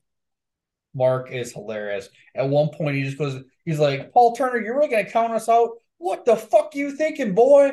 Uh, it was just, uh, it, it's worth it just for that. So I, I almost teared up. So, uh, but our next match, though, uh, speaking of Mark, obviously he's referencing. Uh, I was pretty stoked when they announced this, but uh, it's Silas Young, uh, Milwaukee's own close personal friend of Ring of Honor Revelry, uh, versus Mark Briscoe in a strap match. And uh, it sounds like this strap was spe- specially made for this match, but uh, but this kind of surprised me. But this actually says the first strap match in Ring of Honor history, which I thought was kind of odd. Yeah, I did catch that. They said this was the first one in their history, and you are correct. They did mention that the strap was made by one Sharon Ross in Bucks County, PA. Uh, of course. Um, Bucks County. So I'm assuming Bucks County is pretty close to Delaware. I'm assuming. You know, honestly, my geography is not too good. I don't know if it's right there, but it's definitely, I think it's sort of like south Okay. Pennsylvania, but closer, you know, further in. It's not like right on the border. Yeah. Um, but yeah, and then um, I just got some random notes here about Stan Hansen. Oh, this match is better than the Stan Hansen versus Lex Luger strap match. Uh, fuck Lex Luger. Speaking of Randy Macho Man Savage earlier, um, but to say this is a technical masterpiece of a match would be a misnomer because these two beat the piss out of each other. Um, I could literally, obviously, I'm a big Silas Mark being. I I actually know him on a, a relatively personal basis. Uh, but I could watch these two wrestle every fucking day. They're they're tailor made for each other. Um, we say it all the time. Styles make fights, and these two are very similar. Um, but I really liked in the end. Uh, Silas grabbed Mark, and he was kind of fireman's carrying him, uh, hitting all the corners. Uh, but Mark was hitting him right behind him, which I thought was something different. I was like, well, that's interesting. Uh, but then the fourth one, and Mark went to roll him up, but then uh, Silas countered and got the fourth one. Um, I like that, but I, I you think they would have paid it off with Mark winning? You know the weird thing? Um so uh, I guess first of all, I agree with everything you said. Like this was a fantastic match. They beat the piss out of each other. And I did like I did like Silas touching the turnbuckles and then Mark doing it right behind him. Like very smart. I also earlier on, sorry to Tarantino this, but earlier on, um, when Silas tied up uh Mark by the legs and was touching the turnbuckles and dragging him around, I also thought that was pretty Yeah. genius. But uh, the end of this match, here's what I don't understand, Tom. So the rules for the strap match, as most most strap matches where you have to touch the turnbuckles, is you have to touch them uninterrupted by an uh, by an opponent's offensive move.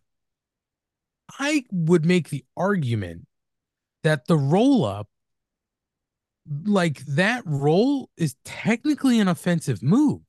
Ooh, Like- so Mark's got some room for protest, huh?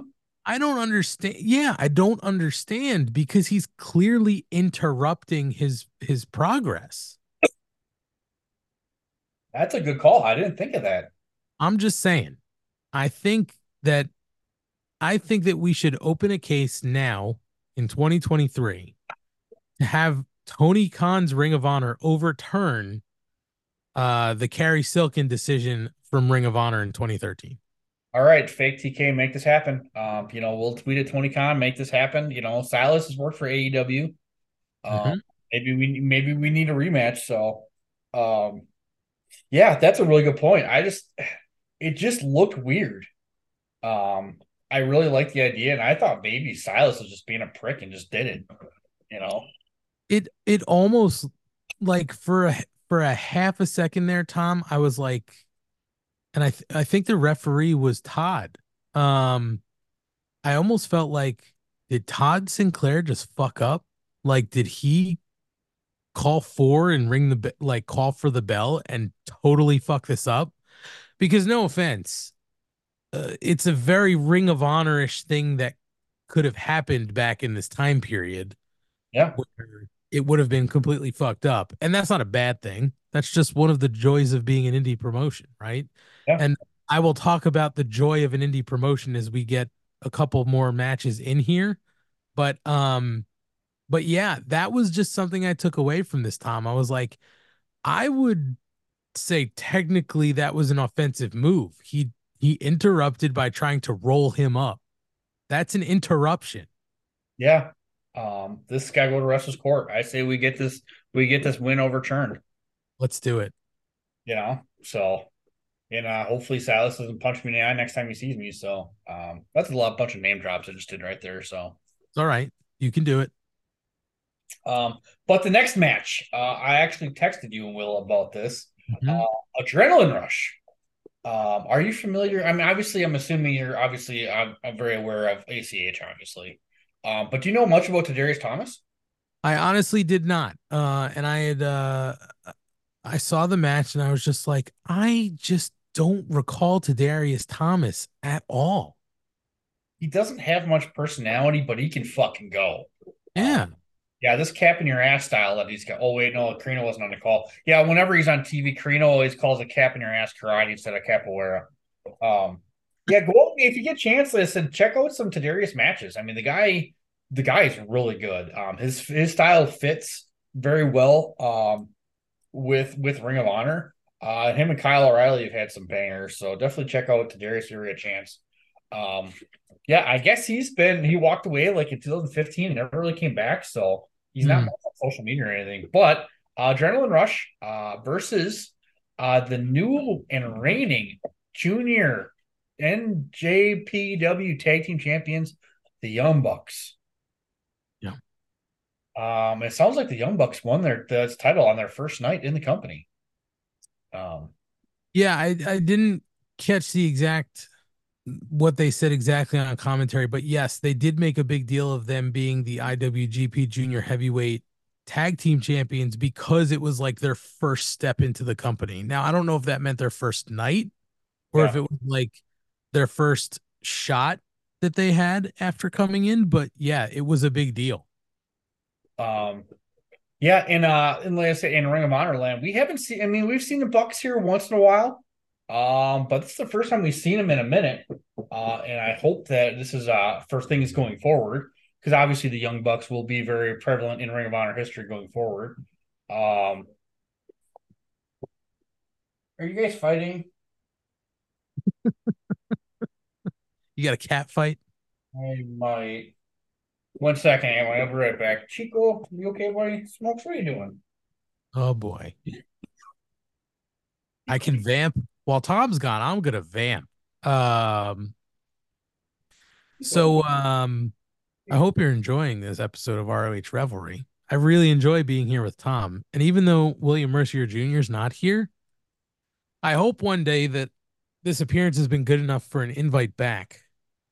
And that at that point in time, I plan to make a determination uh, on whether it's me that William Mercier Jr. doesn't like, or uh, if it's truly he had something else going on. Because I'm going to maintain that it's me, because William Mercier Jr. is not here tonight. I'm just going to say it. I still love William Mercier Jr., but I think it's me. I'm just going to say it. I think it's me. Also, I'm going to cheap plug right now while Tom's not here. Uh, check out the Mark Order podcast on Wednesday nights, 10 15 p.m. Eastern, live on YouTube and anywhere you can find your podcast afterwards. Are you guys gonna behave? Okay. Well, we'll see. Smokes, you okay? Yeah, Chico can be kind of a bully, and they've been uh we've had some issues with them this week past couple weeks. Cat fights. so good. You'll get some treats. Okay, you guys are sitting by each other. So love your sister, Chico. This is great podcast content. Uh and that was a great uh pontification, by the way. So uh we will come we will we will get a resolution on whether uh Will just doesn't like you or not. So we'll, we'll find out. So I think it's me. you know i don't think so but you know you know will does what he wants so That's right. He's a man about town. that's very true so uh but at the end of the day i was fucking stoked for this match when it was announced um i really do like adrenaline rush i mean ach is one of my all-time favorites obviously my my profile picture on my twitter is still an ach shirt um you know t- uh, basically Tadarius hurt his shoulder kind of earlier um But once ACH hit the ring, I mean, today this wasn't his best match. Um, he is kind of like some nights he'll be off, and some nights he's fucking on. Um, so sometimes when he's off, he's off, and so when he's on, he's on. But goddamn, once ACH hit the ring, shit, churn, fucking yeah, uh, things started cooking. Um, classic Bucks. You know, we even got a five star Meltzer driver out of them. Um, ACH made the save after that, uh, but he goes for a dive to the outside, and that fucking super kick he ate. Just massive. Um, but uh, yeah, in the end, uh, Tadarius Thomas falls for more bang for your buck. Um, you know, it's the, the Young Bucks don't use that move very often. It's good to see that one here in 2023, but uh, hopefully more Bucks in the future, and uh, we'll see where uh, ACH and Tadarius Thomas go uh after this. You know, we'll see because unfortunately, uh, CNC Wrestle Factory of Cedric Alexander and Caprice Coleman just broke up, Mm-hmm. um, which was kind of sad. But Cedric Alexander, so underrated. Oh my god! But it sounds like he's getting more. He's getting more uh, steam here with uh, Trips in, in charge. So Sure. Well, I'll say this about this match spe- specifically. Uh fantastic seeing those classic cocky heel young bucks in their 90s tassel gear Yeah. and still doing stuff that they do fast forwarding to 2023 where they're just talking shit throughout the match. I think at one point Matt gets tagged in uh and as Nick is exiting, he steps on Matt's tassels and like it catches Matt for a second. He turns around to him and says, Hey, don't step on my tassels. Like that just made me laugh. I don't know why. But yeah, just uh, fast paced, high flying, nothing else than you would expect out of a young, uh, a young Bucks match, and especially with uh, with adrenaline uh, adrenaline rush. Yeah. Uh, so just fantastic. That more bang for your buck is was a fantastic move. Yeah, it was just beautiful. So yeah, hopefully, um, obviously, you know, the Young Bucks will be fixtures. I'm just not sure when. Yep. Uh, yeah, because I think we've only seen them in the two years we've doing this maybe five or six times. Um, and the tag team division really is in dire. I mean, they say they're working on the tag team division, but so it'd be nice to have them because obviously the Briscoes aren't taken right now. Uh, CNC has quit, so um, Redragon, and yes, we do call them Redragon in your honor. Yep. Uh, so uh, we'll see. Uh, but next match, I have a feeling this might be what you're was what you're talking about with uh, indie promotions. Uh, Mike Bennett versus Kevin Steen in an army stretcher match. And I know this is just audio, but if you can see me on video right now, I'm currently rubbing my face because what the fuck were they doing with an army stretcher? Chico, calm down, buddy. It's okay. Come here. What say say hi to Uncle Ant? Chico. Say hi, buddy. Um. So, uh, so Tom, this is what I wanted to ask you about the joys of an indie promotion. They had the army stretcher, right? yeah. And I'm sure you want to talk through points of this, but I just have to ask you this up front. They have the army stretcher. They have one army stretcher. Do you think it was planned to have that stretcher be broken and be left with no goddamn, you know, resolution? I'm gonna say no, knowing the Ring of Honor as I do. Absolutely not. Um, I was like, first of all, yeah, it's this is really. I mean, they're lucky, um, that they've got two pros that they do because they made it work. Right. Uh, but Kevin Steen's reaction to when it was broken was fu- just make it's why he's the goat. Yeah. Yeah. And, and he was quick enough to grab the mic and basically shit talk Maria Kanellis and basically, you know, uh say that um he's gonna beat ben- Bennett until he can't stand. Um so it just automatically turns into a Last I don't man- know. Yeah, I guess last man standing. Sure. Um, kind of. um, I'm glad we both thought the same thing. So, um, but real quick, they did show the, the quick promo, kind of how we got here. Mhm. Uh, obviously, they're not AEW or um, WWE. Obviously, WWE is great at these. Did those promos do anything for you? Not kind of. I mean, because you're kind of going blind into this match. Did they help at all? It it did help because of the sheer fact. Now, we didn't even call this out. So this was a stretcher match and the stipulation was that the loser Loses must stop using the pile driver. So so from from somebody let's say uh first time I might be seeing this, I'm going to be asking, well, who cares? It's a pile driver. So the promo actually does a great job for me okay. to help sort of show uh, the importance of what the pile driver means to both of these wrestlers in their offense. So, from that standpoint, I think it did a great job. But to your point about it being like, you know, maybe the production value is a little bit lacking or like, you know, it's not in the same par of what you would see from like the WWE or even maybe a WCW. Um, you know, yeah. But again, Ring of Honor never really had awesome production value. It got better over the years. Yeah. But it was it was the funny thing Tom is like uh, even when they were in their their last big boom years down the line with Cody and the Bucks and Hangman and you know he who shall not be named Marty Scurll, right? Um like even then the production value wasn't like awesome. Yeah. But that's sort of like it's funny because I think Kate said it last night perfectly was that like Ring of Honor was what from a wrestling standpoint was what NXT Black and Gold was, but it lacked the production value. And I was like, yeah, that is a great way of putting it. So to me, the promo was fine to help me understand why the pile driver stipulation exists because it sort of explained how important it is to them. Um, but I mean, you didn't necessarily need that to have this match happen. Yeah. Um, and it's funny because Steen just got his pile driver back within the past year, so I just thought that was kind of funny. Yep. To kind of go over the match real quick. Um, obviously Kevin Steen gets on the call, you know, says it's the Hammer Steen ballroom, uh, which he ain't right. Um, another not very technical match. Uh, Michael Bennett's nuts definitely took a beating on those poles.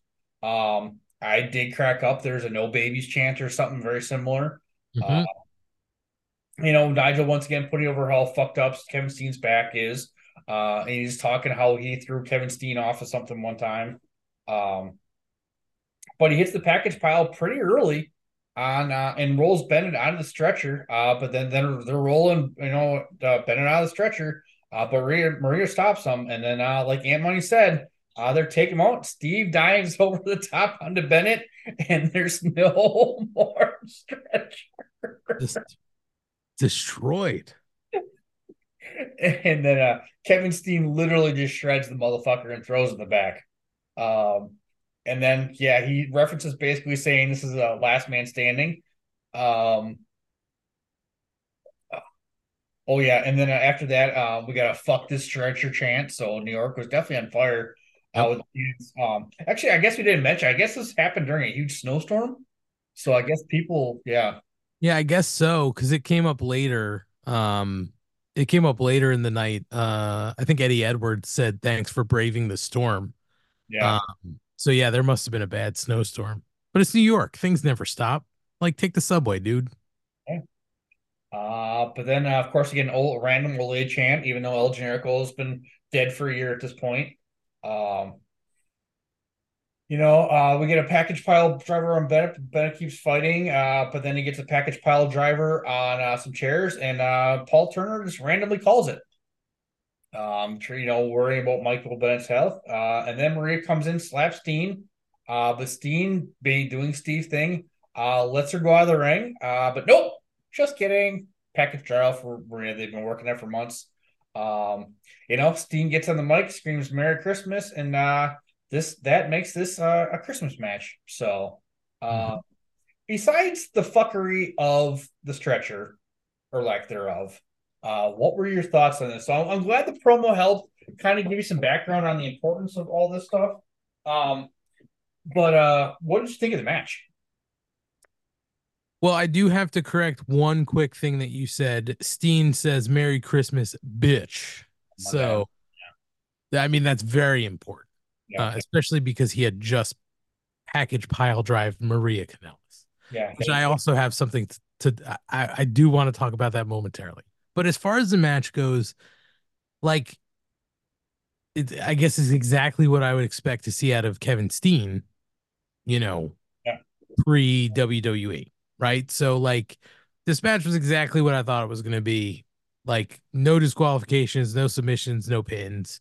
You know, it was just going to be beat him up, incapacitate him, get him out on the stretcher, and then the stretcher goes out. So it's just like beat the shit out of him. You know, like I mean, we make lemons out of lemonade. So the match was to me perfectly fine. A lot of fun seeing um two guys in Ring of Honor that both went on to be in the WWE, and one is still there, and the other is now in AEW. Just again, amazing to see these babies here. Yeah. Um, you know, and where they stand today. So the match was perfectly fine. My question for you, Tom, is um, was it as shocking for you to see Steen package pile drive Maria Kanellis in 2013? Like well past what I would say would be the Attitude Era. And even now, going back and watching Attitude Era content, you sort of like bite your lip and you're like, that doesn't age well. It just was sort of like for me, I was like, I didn't know that we were still doing this in 2013. I thought we were way past that. Not in Ring of Honor. Um, unfortunately, how do I say this tactfully? Um, Maria is not treated well in general. Um, sure. Commentary. Um, you know, of, of all things that have happened to Maria, um, that was actually compared to what we've seen the past year. That's actually pretty tame. I mean, she's been sexually assaulted multiple times. Um, you know, some very lewd comments from people higher up.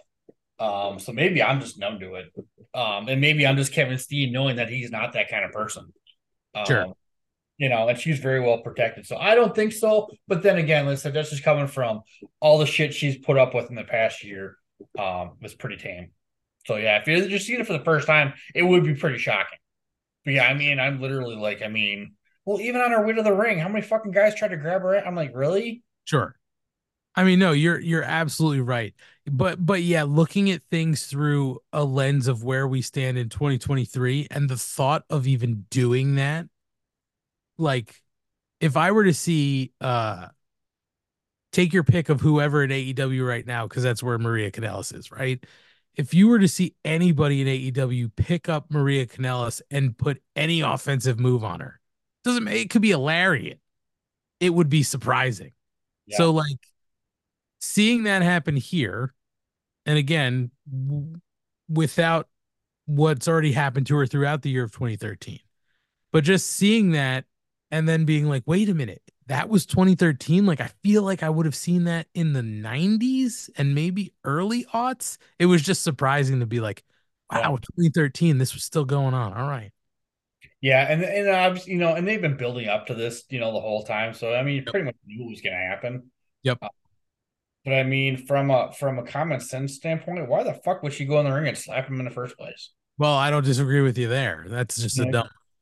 Yeah, I mean, you know, the guy's a fucking complete psycho in the best way possible. So, um, yeah, I mean, these guys are both masters, and it's just, you know, it, it- you wonder because last year, you know, Steen was the highlight, was the main event. He was still champ, obviously, with with El Generico, and I don't want to say this is a step down, um, but Will and I have talked about this because I mean, I think he's leaving here probably the next seven eight months because I think he signed with NXT. I think in August of fourteen. I think. Yeah, it was. I, I believe it was in the back end of 2014. Yeah, I think you're right. Yeah, because he was champion up till April, and he had a pretty decent championship run, but he's never gotten a title shot ever since. So I wonder if they knew he was leaving. Like, I'm because usually NXT that usually just doesn't happen overnight. Right, of course. And with Generico already being gone, because Generico signed in January 2013. So, uh, but I mean, Mike, I mean, I I love Mike Bennett as a human being.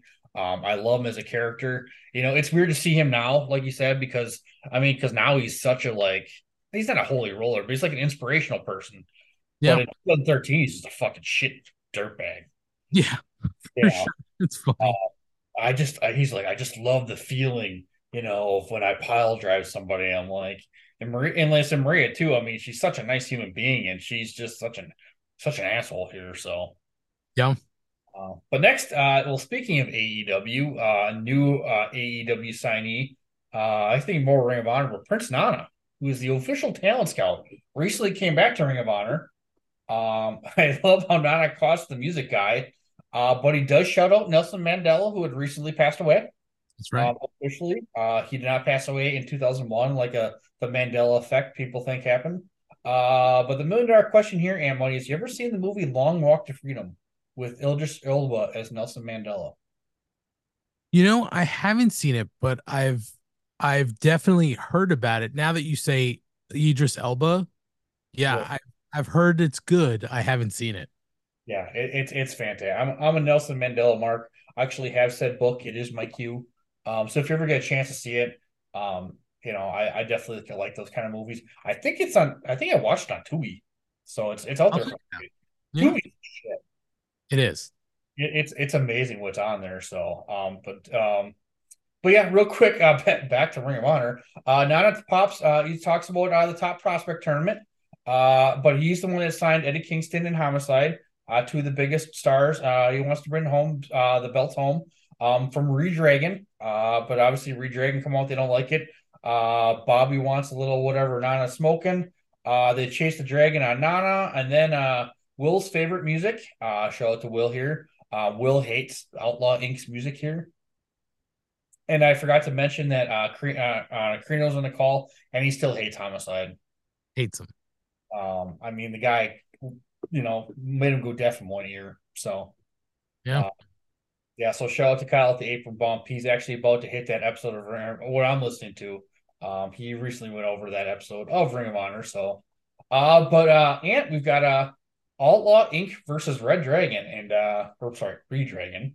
Redragon, yes. Um, and I do love that. Uh, you know why they they did the Red Dragon like that with the, the DNR standing up, right? You know, honestly, Tom, remind me. I've heard this before, but I can't remember off the top of my head.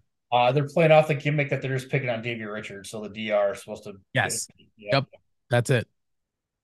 So yeah, every time I see Reed Dragon, I think of you guys. So, um, but of course, I mean, with this match starts off the pure brawl.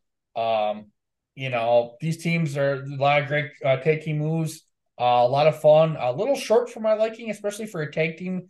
You know, they're trying to push the tag team division. Uh, but in the end, uh, Chasing Dragon, Homicide hits a, um, or they hit a Chasing Dragon on Homicide with a chair. Uh, Reed Dragon retained, much the chagrin of Outlaw Inc. Um, they break some kid's finger. They hit a gringo killer on him. Eddie goes heel all of a sudden. They're fighting in the crowd.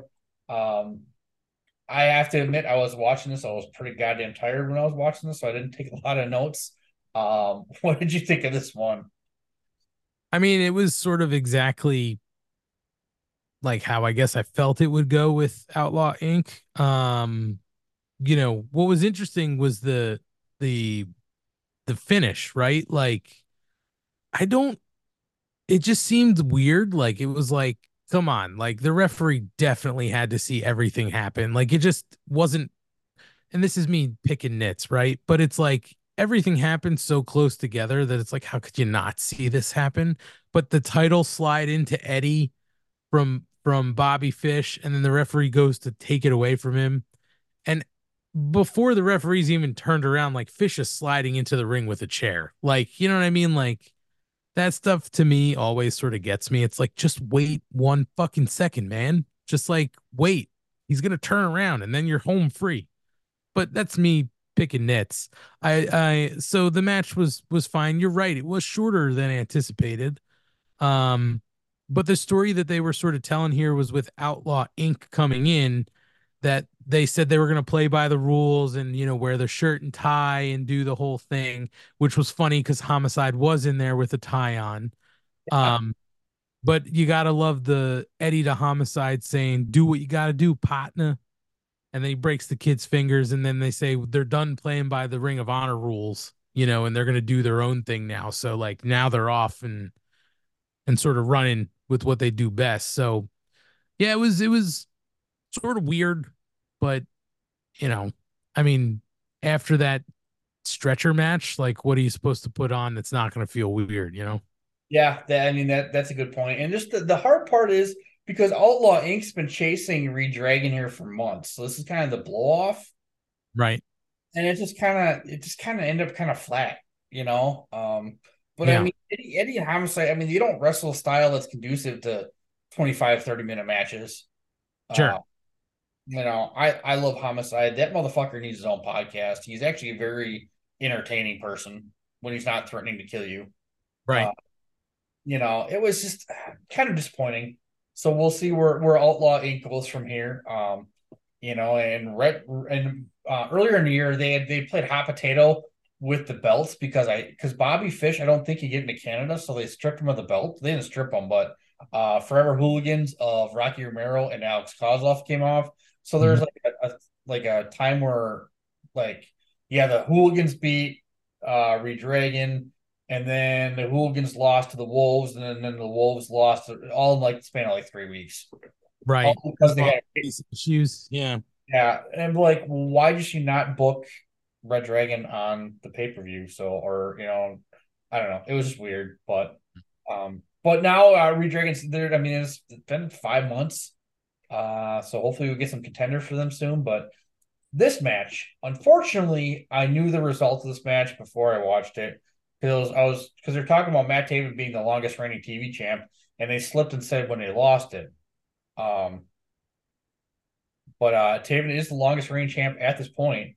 Uh he makes it makes the entrance. Um I really liked how they did this. Um that was very well done. Like Taven skins the cat and Ciampa just grabs him right off the bat and fucking suplexes him. Yes. You know, and uh, you know, we get a, nasty knee in the barricade, but Taven turns around for a little bit. Uh, but then Ciampa takes control, suplexes him in the barricade, uh, gets a knee pad down on Taven in the corner. Uh, but Scar- oh yeah, Miss Scarlett Bordeaux, uh, one of the hoopla hotties. Uh, she's been here for a while. Interferes, but man, she eats one for her troubles. It's, an, it's another one, Tom. The two spots in this match where it was the same thing that went through my brain. This is 2013. Yeah. Um, and she, and she ate the, the that one like a champ, but uh, but yeah, the truth whacks him with the Book of Truth, uh, which per, used to be the biggest weapon in Ring of Honor. It was like the only thing that beat Michael Elgin for months. Uh, but Ciampa no sells him. Air raid crashes. Uh, um, Taven or then uh, Casey runs. Uh, Casey Ray comes in off top rope. Oh yeah, Ciampa air raid crashes. Truth. Casey Ray comes in off top rope with the um gets her the backbreaker for trouble. And then Taven hits a beautiful frog splash on Ciampa, but Ciampa rolls into a double arm submission, and just like that, the reign is over. Five minutes, maybe. Um, Roughly. I mean, for as booked as Taven has been, uh, strong because he's been champ for nine months. Right. Pretty good. Um, like I said, I knew it was going to happen, but entertaining. Ciampa looked great. I mean, they're going with a Sicilian psychopath, and he ain't wrong. No, I mean, uh, again, it's interesting to see where Ciampa went on, what he went on to do in like NXT with the WWE.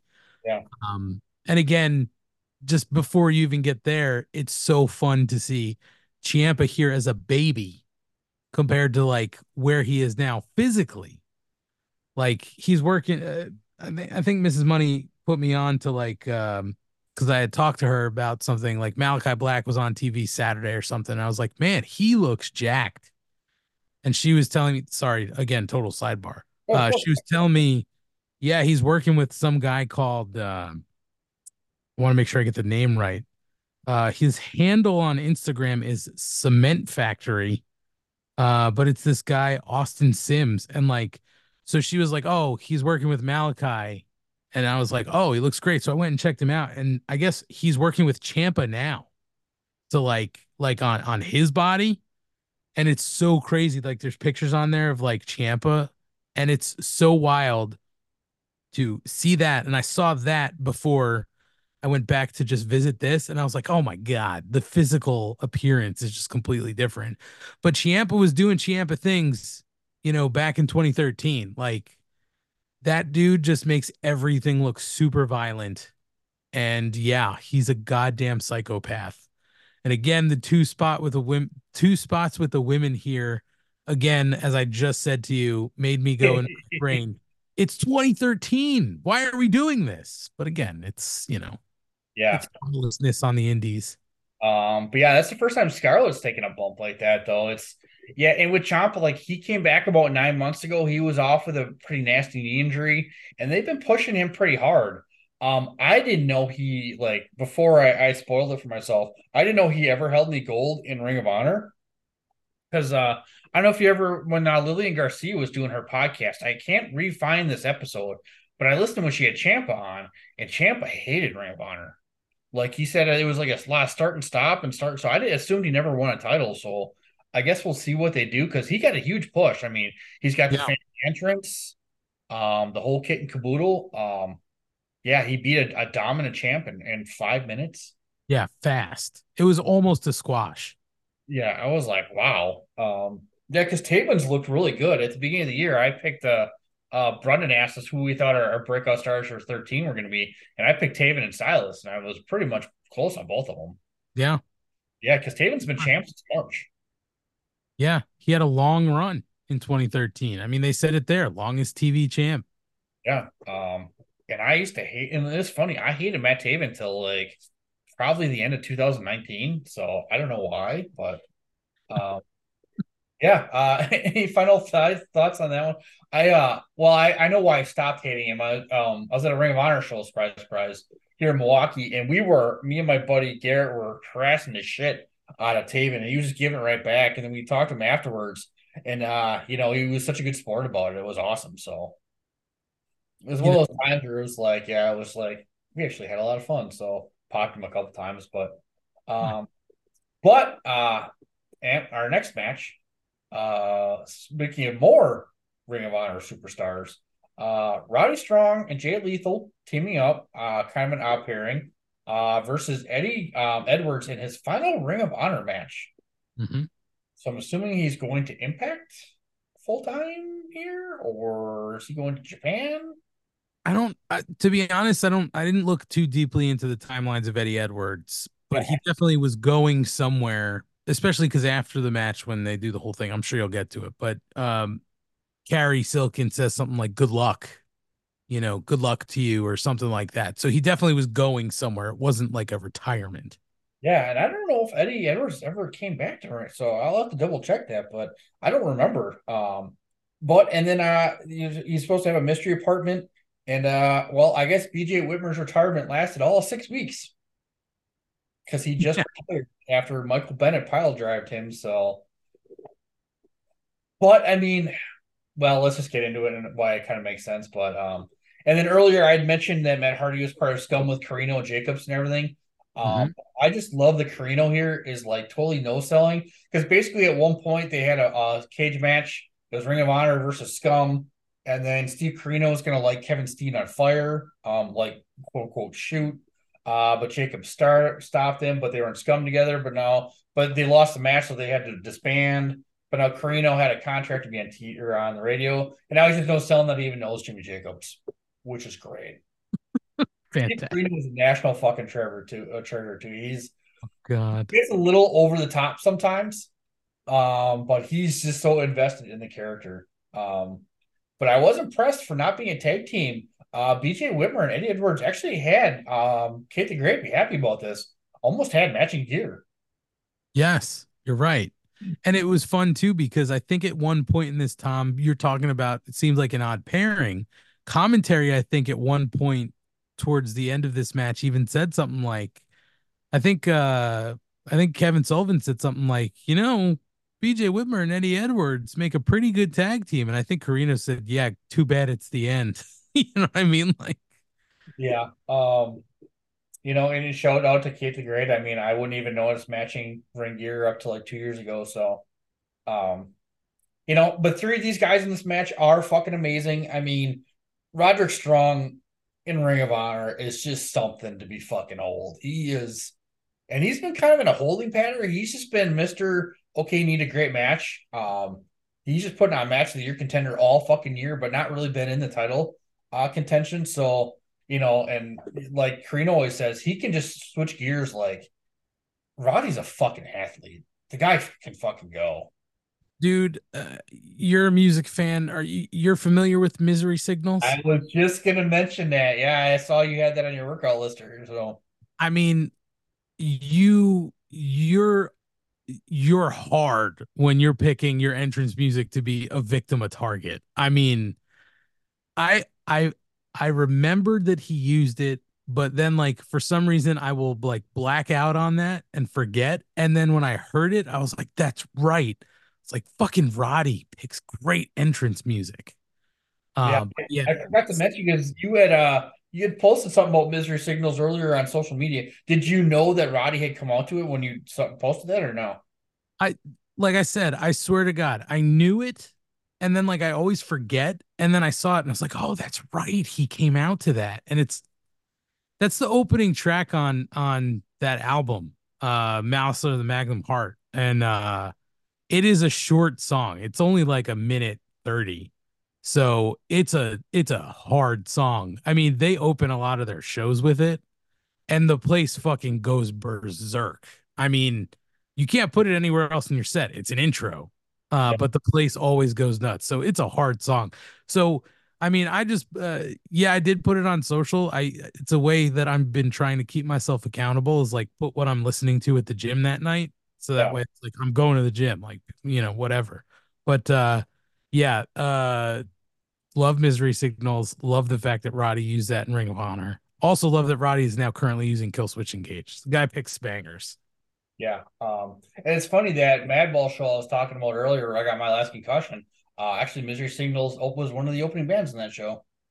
What year was that? That had to be Seven. seven. So that was still it wasn't Karl yet, right? No. I don't know. I'd have to look it up.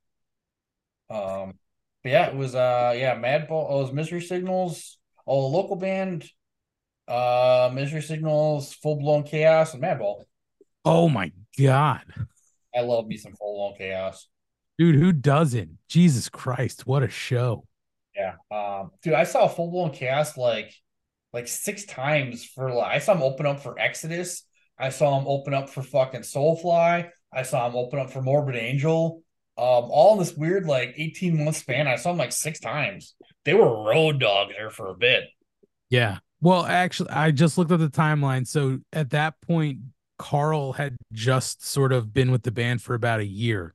So he took over vocals for Jesse, and now they're back with Jesse. So Yeah.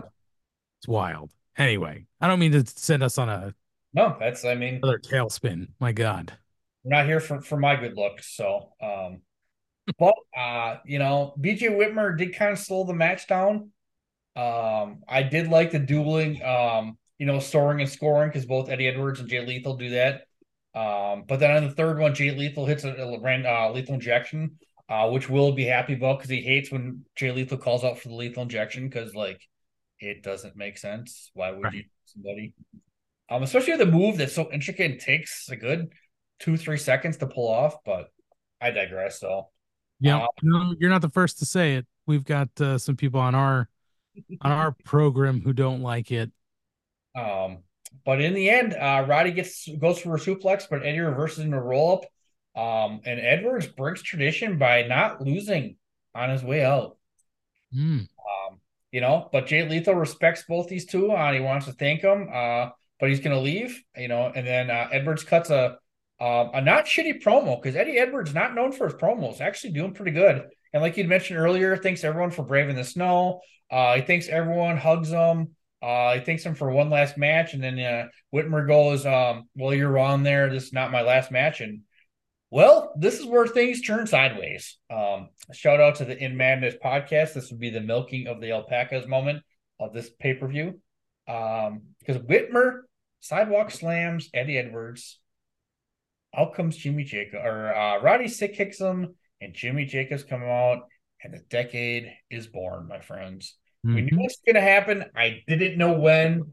I didn't know it was going to be now, and I really, I and I was kind of shocked. I didn't think it was going to happen with Whitmer being in this match, but Roddy is in a holding pattern no longer. So you give me Roddy and Jimmy Jacobs together. I mean, it's a strong pairing. I mean, and and uh, a statement from Jimmy Jacobs right there, spiking Eddie Edwards and then digging it into his, you know, into his forehead. I mean, uh, so so you're right, Tom. Eddie does break tradition by winning the match, but does he really win if he gets spiked and and everybody turns on him? So I, you know, I, I guess that's how they kind of put that.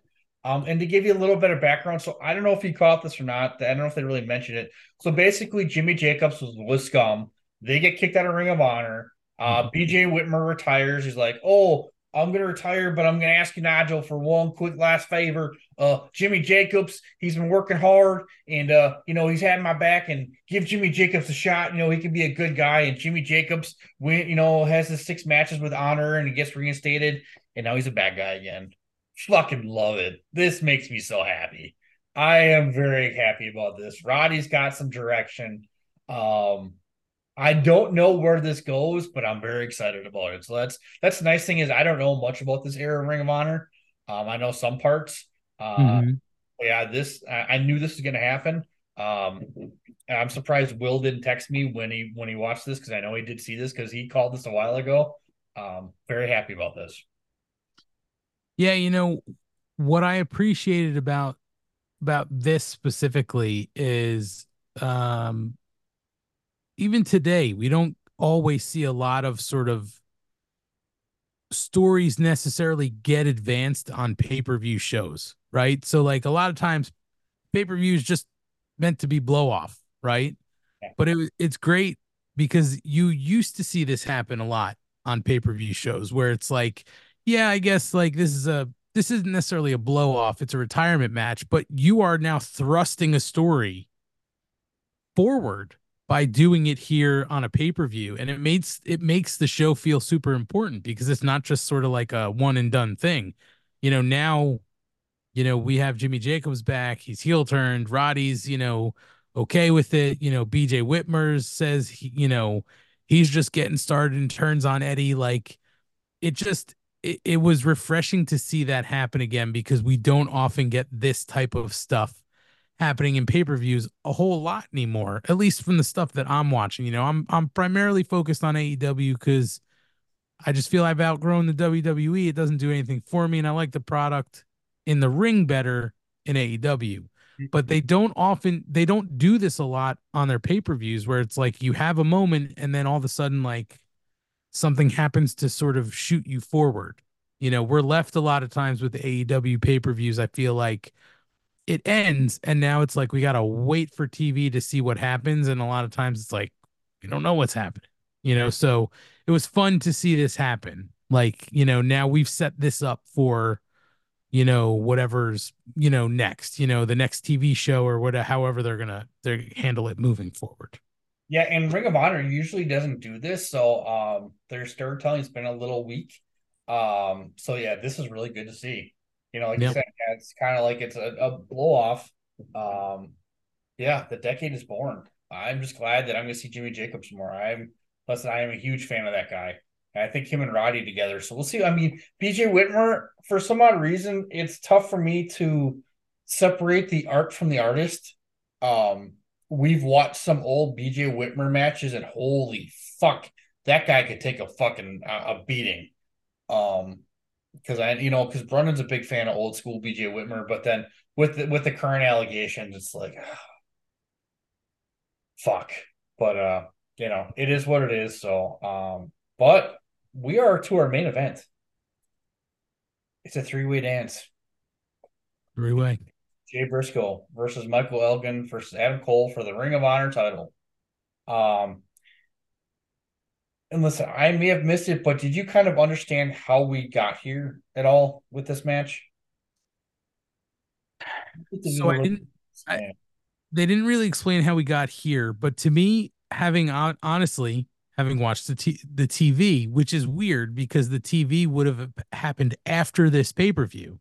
Yeah. The TV was actually a perfect way to set up this pay per view because, like, um, you know, they sort of gave you this how this sort of makes sense on that retrospective because it they showed you literally at the end of that TV retrospective Adam Cole beats Elgin and then Jay comes out to to give him the belt and then Cole turns on Jay. You know, so like it makes sense. But in the actual timeline of how these events took place, it makes no sense. Yeah. Um, and earlier, uh, they also didn't mention so Steen and Jay had a number, or um, obviously, you know, I mean, everyone was thinking Elgin's going to win this thing, uh, the whole kit and caboodle, but and then Steen never got his rematch. So Steen and Jay had a match to see who's going to be in this match, uh, where Maria fucked uh, Steen. Uh, so that was kind of funny. So, um, yeah, it's uh, and kind of like a, a backstory, like behind the scenes to break down the fourth wall. So, not a lot of people believed in Adam Cole even after that whole hybrid fighting rules, but Jay was the one that really pushed for him in this spot. Um, Jay actually wanted him, and obviously Jay put him over huge. Sure. Um, in the match, but even leading up to this, so it was, you know, Adam said, you know, it was, um, you know, unfortunately with Jay's passing, I, I kind of got spoiled a lot of this stuff. But you know, Adam was talking, or Adam Cole was talking about something, but yeah, Jay was the one that went to bathroom for his first title run.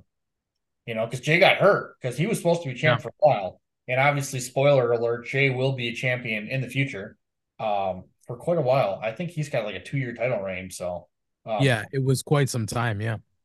that's a ways in the future yet, we'll just say. Um, but um, and I do want to mention I did get a little weepy watching the you know the Jay Briscoe Memorial six man match, so glad out of your way to watch that.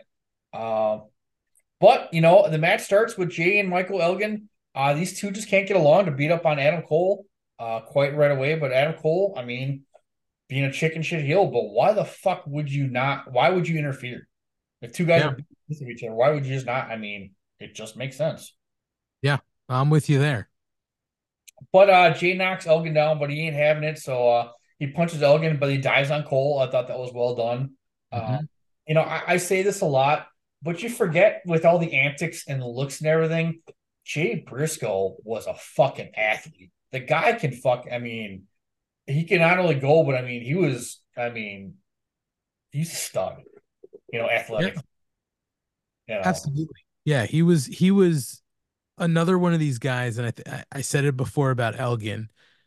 Jay was a guy who, for his size, some of the shit he did, it was like, I I don't understand how this is possible. You know what I mean? Um, but he was sort of like tall and thick. You know what I mean? Like he was just, yeah, freak athlete, man. Yeah, um, for sure. So, um, and then it takes Cole the woodshed in the corner. Uh, but Jay and Elgin can't get together once again on who's gonna beat up Cole. Uh, Elgin does get a delayed suplex. Um, he's been kind of known for his 60 second suplexes. I do love how Jay's egging him on. You know, he, he's cheering the crowd, telling them to count longer and longer. Um, I thought that was Zach, and then uh, um, but he dropped or um, uh, but then he drops him. Uh, Jay's there um, right away to you know to, to pick up the bones. Uh, Jay's on the apron. Elgin tosses Cole over the top, but then Cole grabs Jay for a DDT. That was a sweet fucking move. Yes. Um, as the match goes on, Jay played it smart, like when Elgin lifts Cole up off the apron for the superplex. Uh, Jay flies in with a frog splash, uh, tries to get a pin on Elgin. Um, these three really do have great chemistry. Uh, then it spills out onto the floor, uh, and then Jay and Elgin finally get together and double choke slam Adam Cole through a table.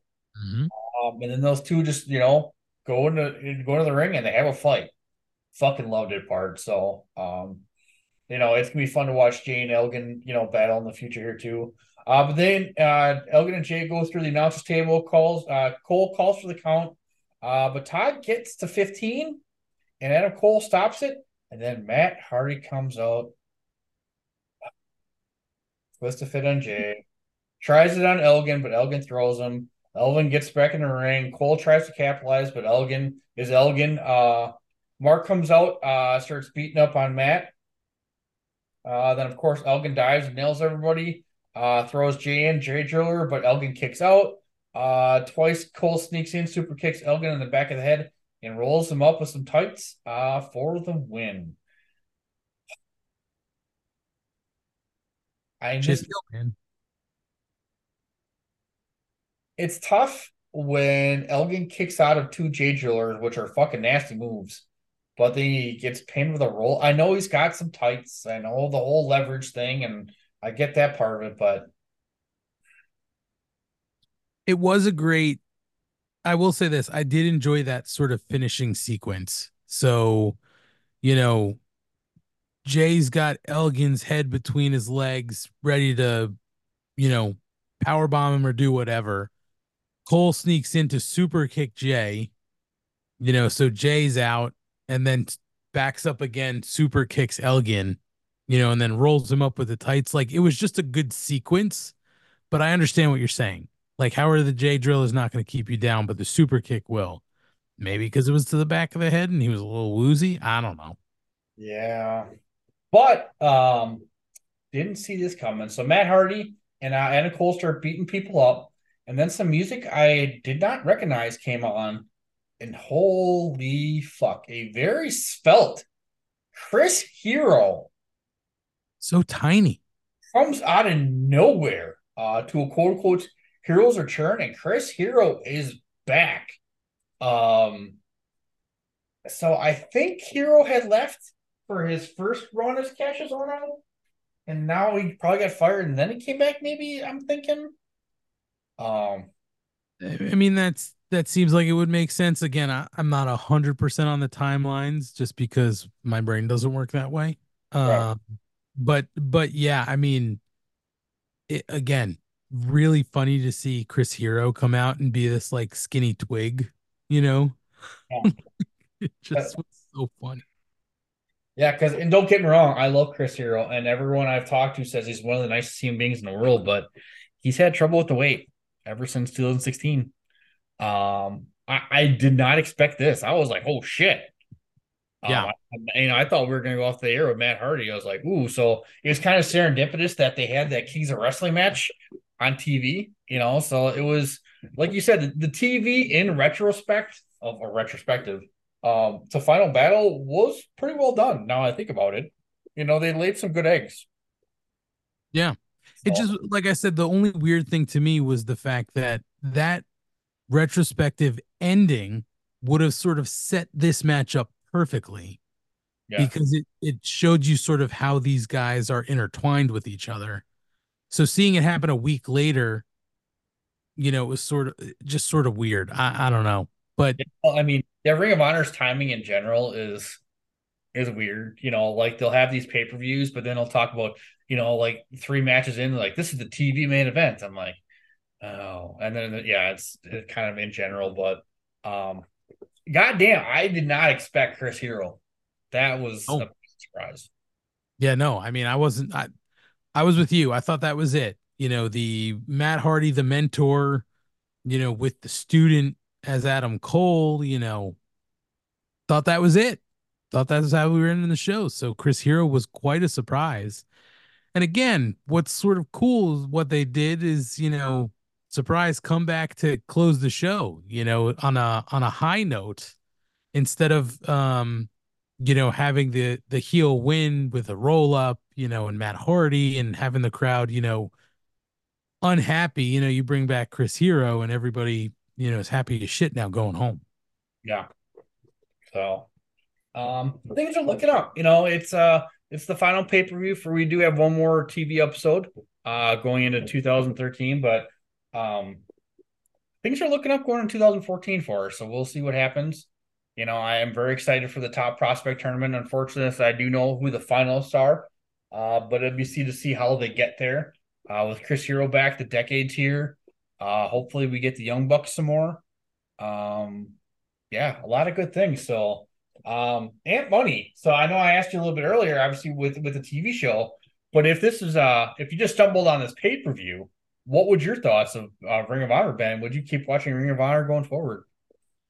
Honestly more so with the pay-per-view yes because i think a lot of what we saw in the ring at the time would have been unique you know what i mean like i i again i, I don't remember exactly where we were in 2013 with like the wwe but that was really the only other thing on a major scale that you could see so um so the wrestling styles are just different in Ring of Honor as they are in in WWE. So, you know, seeing a team like the Young Bucks, you know, um having that strap match, you know, stretcher match was the stretcher match. You know, I think there were just some I think there were some things that were intriguing to me that I would be like, you know, this is interesting. I would definitely like to watch something like this again. And I I think it would have drawn me in for sure.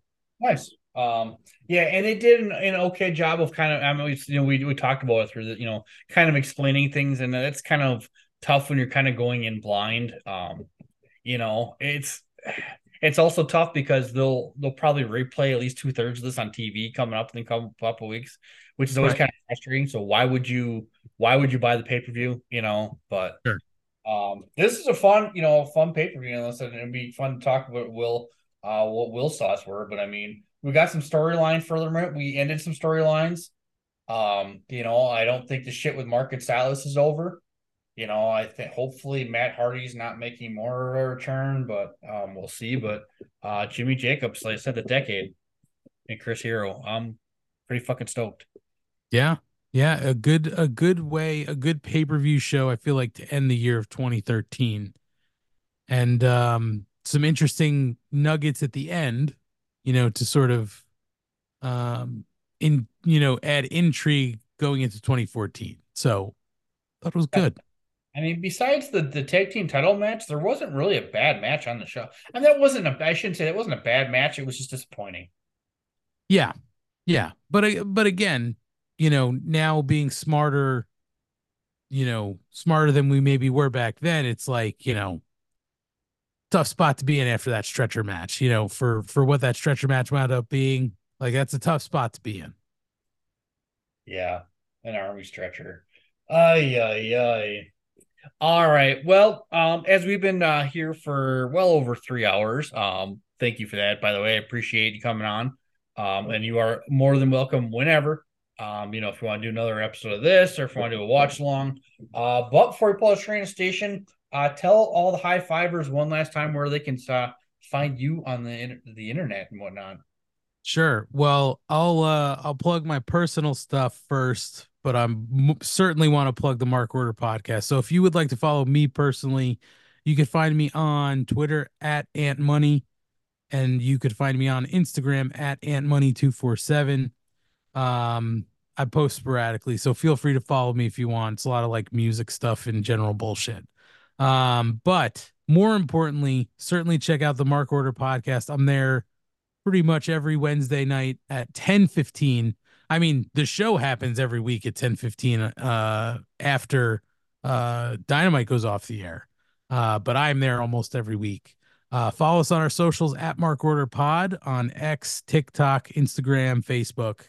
Uh and uh check out our YouTube channel um and uh hit that subscribe button. Check us out if you don't watch Facebook, go to anywhere you find your uh, podcasts look us up, subscribe, like, rate, review. All that stuff helps us as much as it would help uh, Tom. So make sure you're doing the same thing for ROH Revelry and anything Tom's doing. Subscribe, like, rate, review. It helps with those algorithms, people. Uh, and Tom, this was a blast, man. Anytime you're, you know, you want to have me on, I'm, I'm open.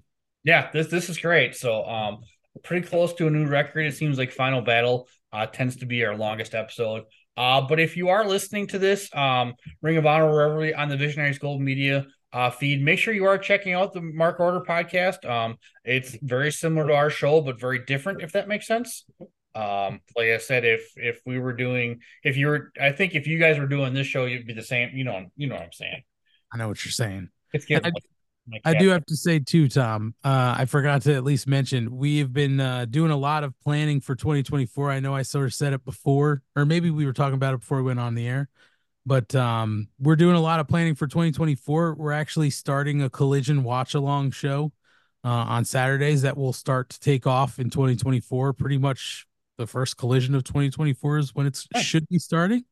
So we're adding more content. We've got other shows sort of in the queue that we're gonna work on through the year. So um make sure you're following along with us and um, you know, get in while we're still at the ground floor. Yeah. Yeah, four years in, but uh yeah. Yeah. Yeah, uh, but seriously, uh, and I, I can't thank you enough, man. This has been a fucking blast. Um, I'm literally looking. Yeah, we are at 345.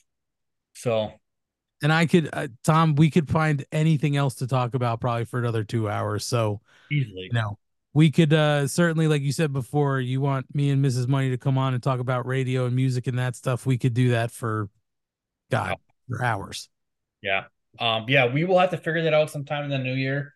Um, don't let me forget, but that'd be fucking awesome, dude. Yeah, this is a fucking blast, man. And listen, sorry it took so long. Um, Will, listen, we, we missed you, buddy. Hopefully everything's good on your end.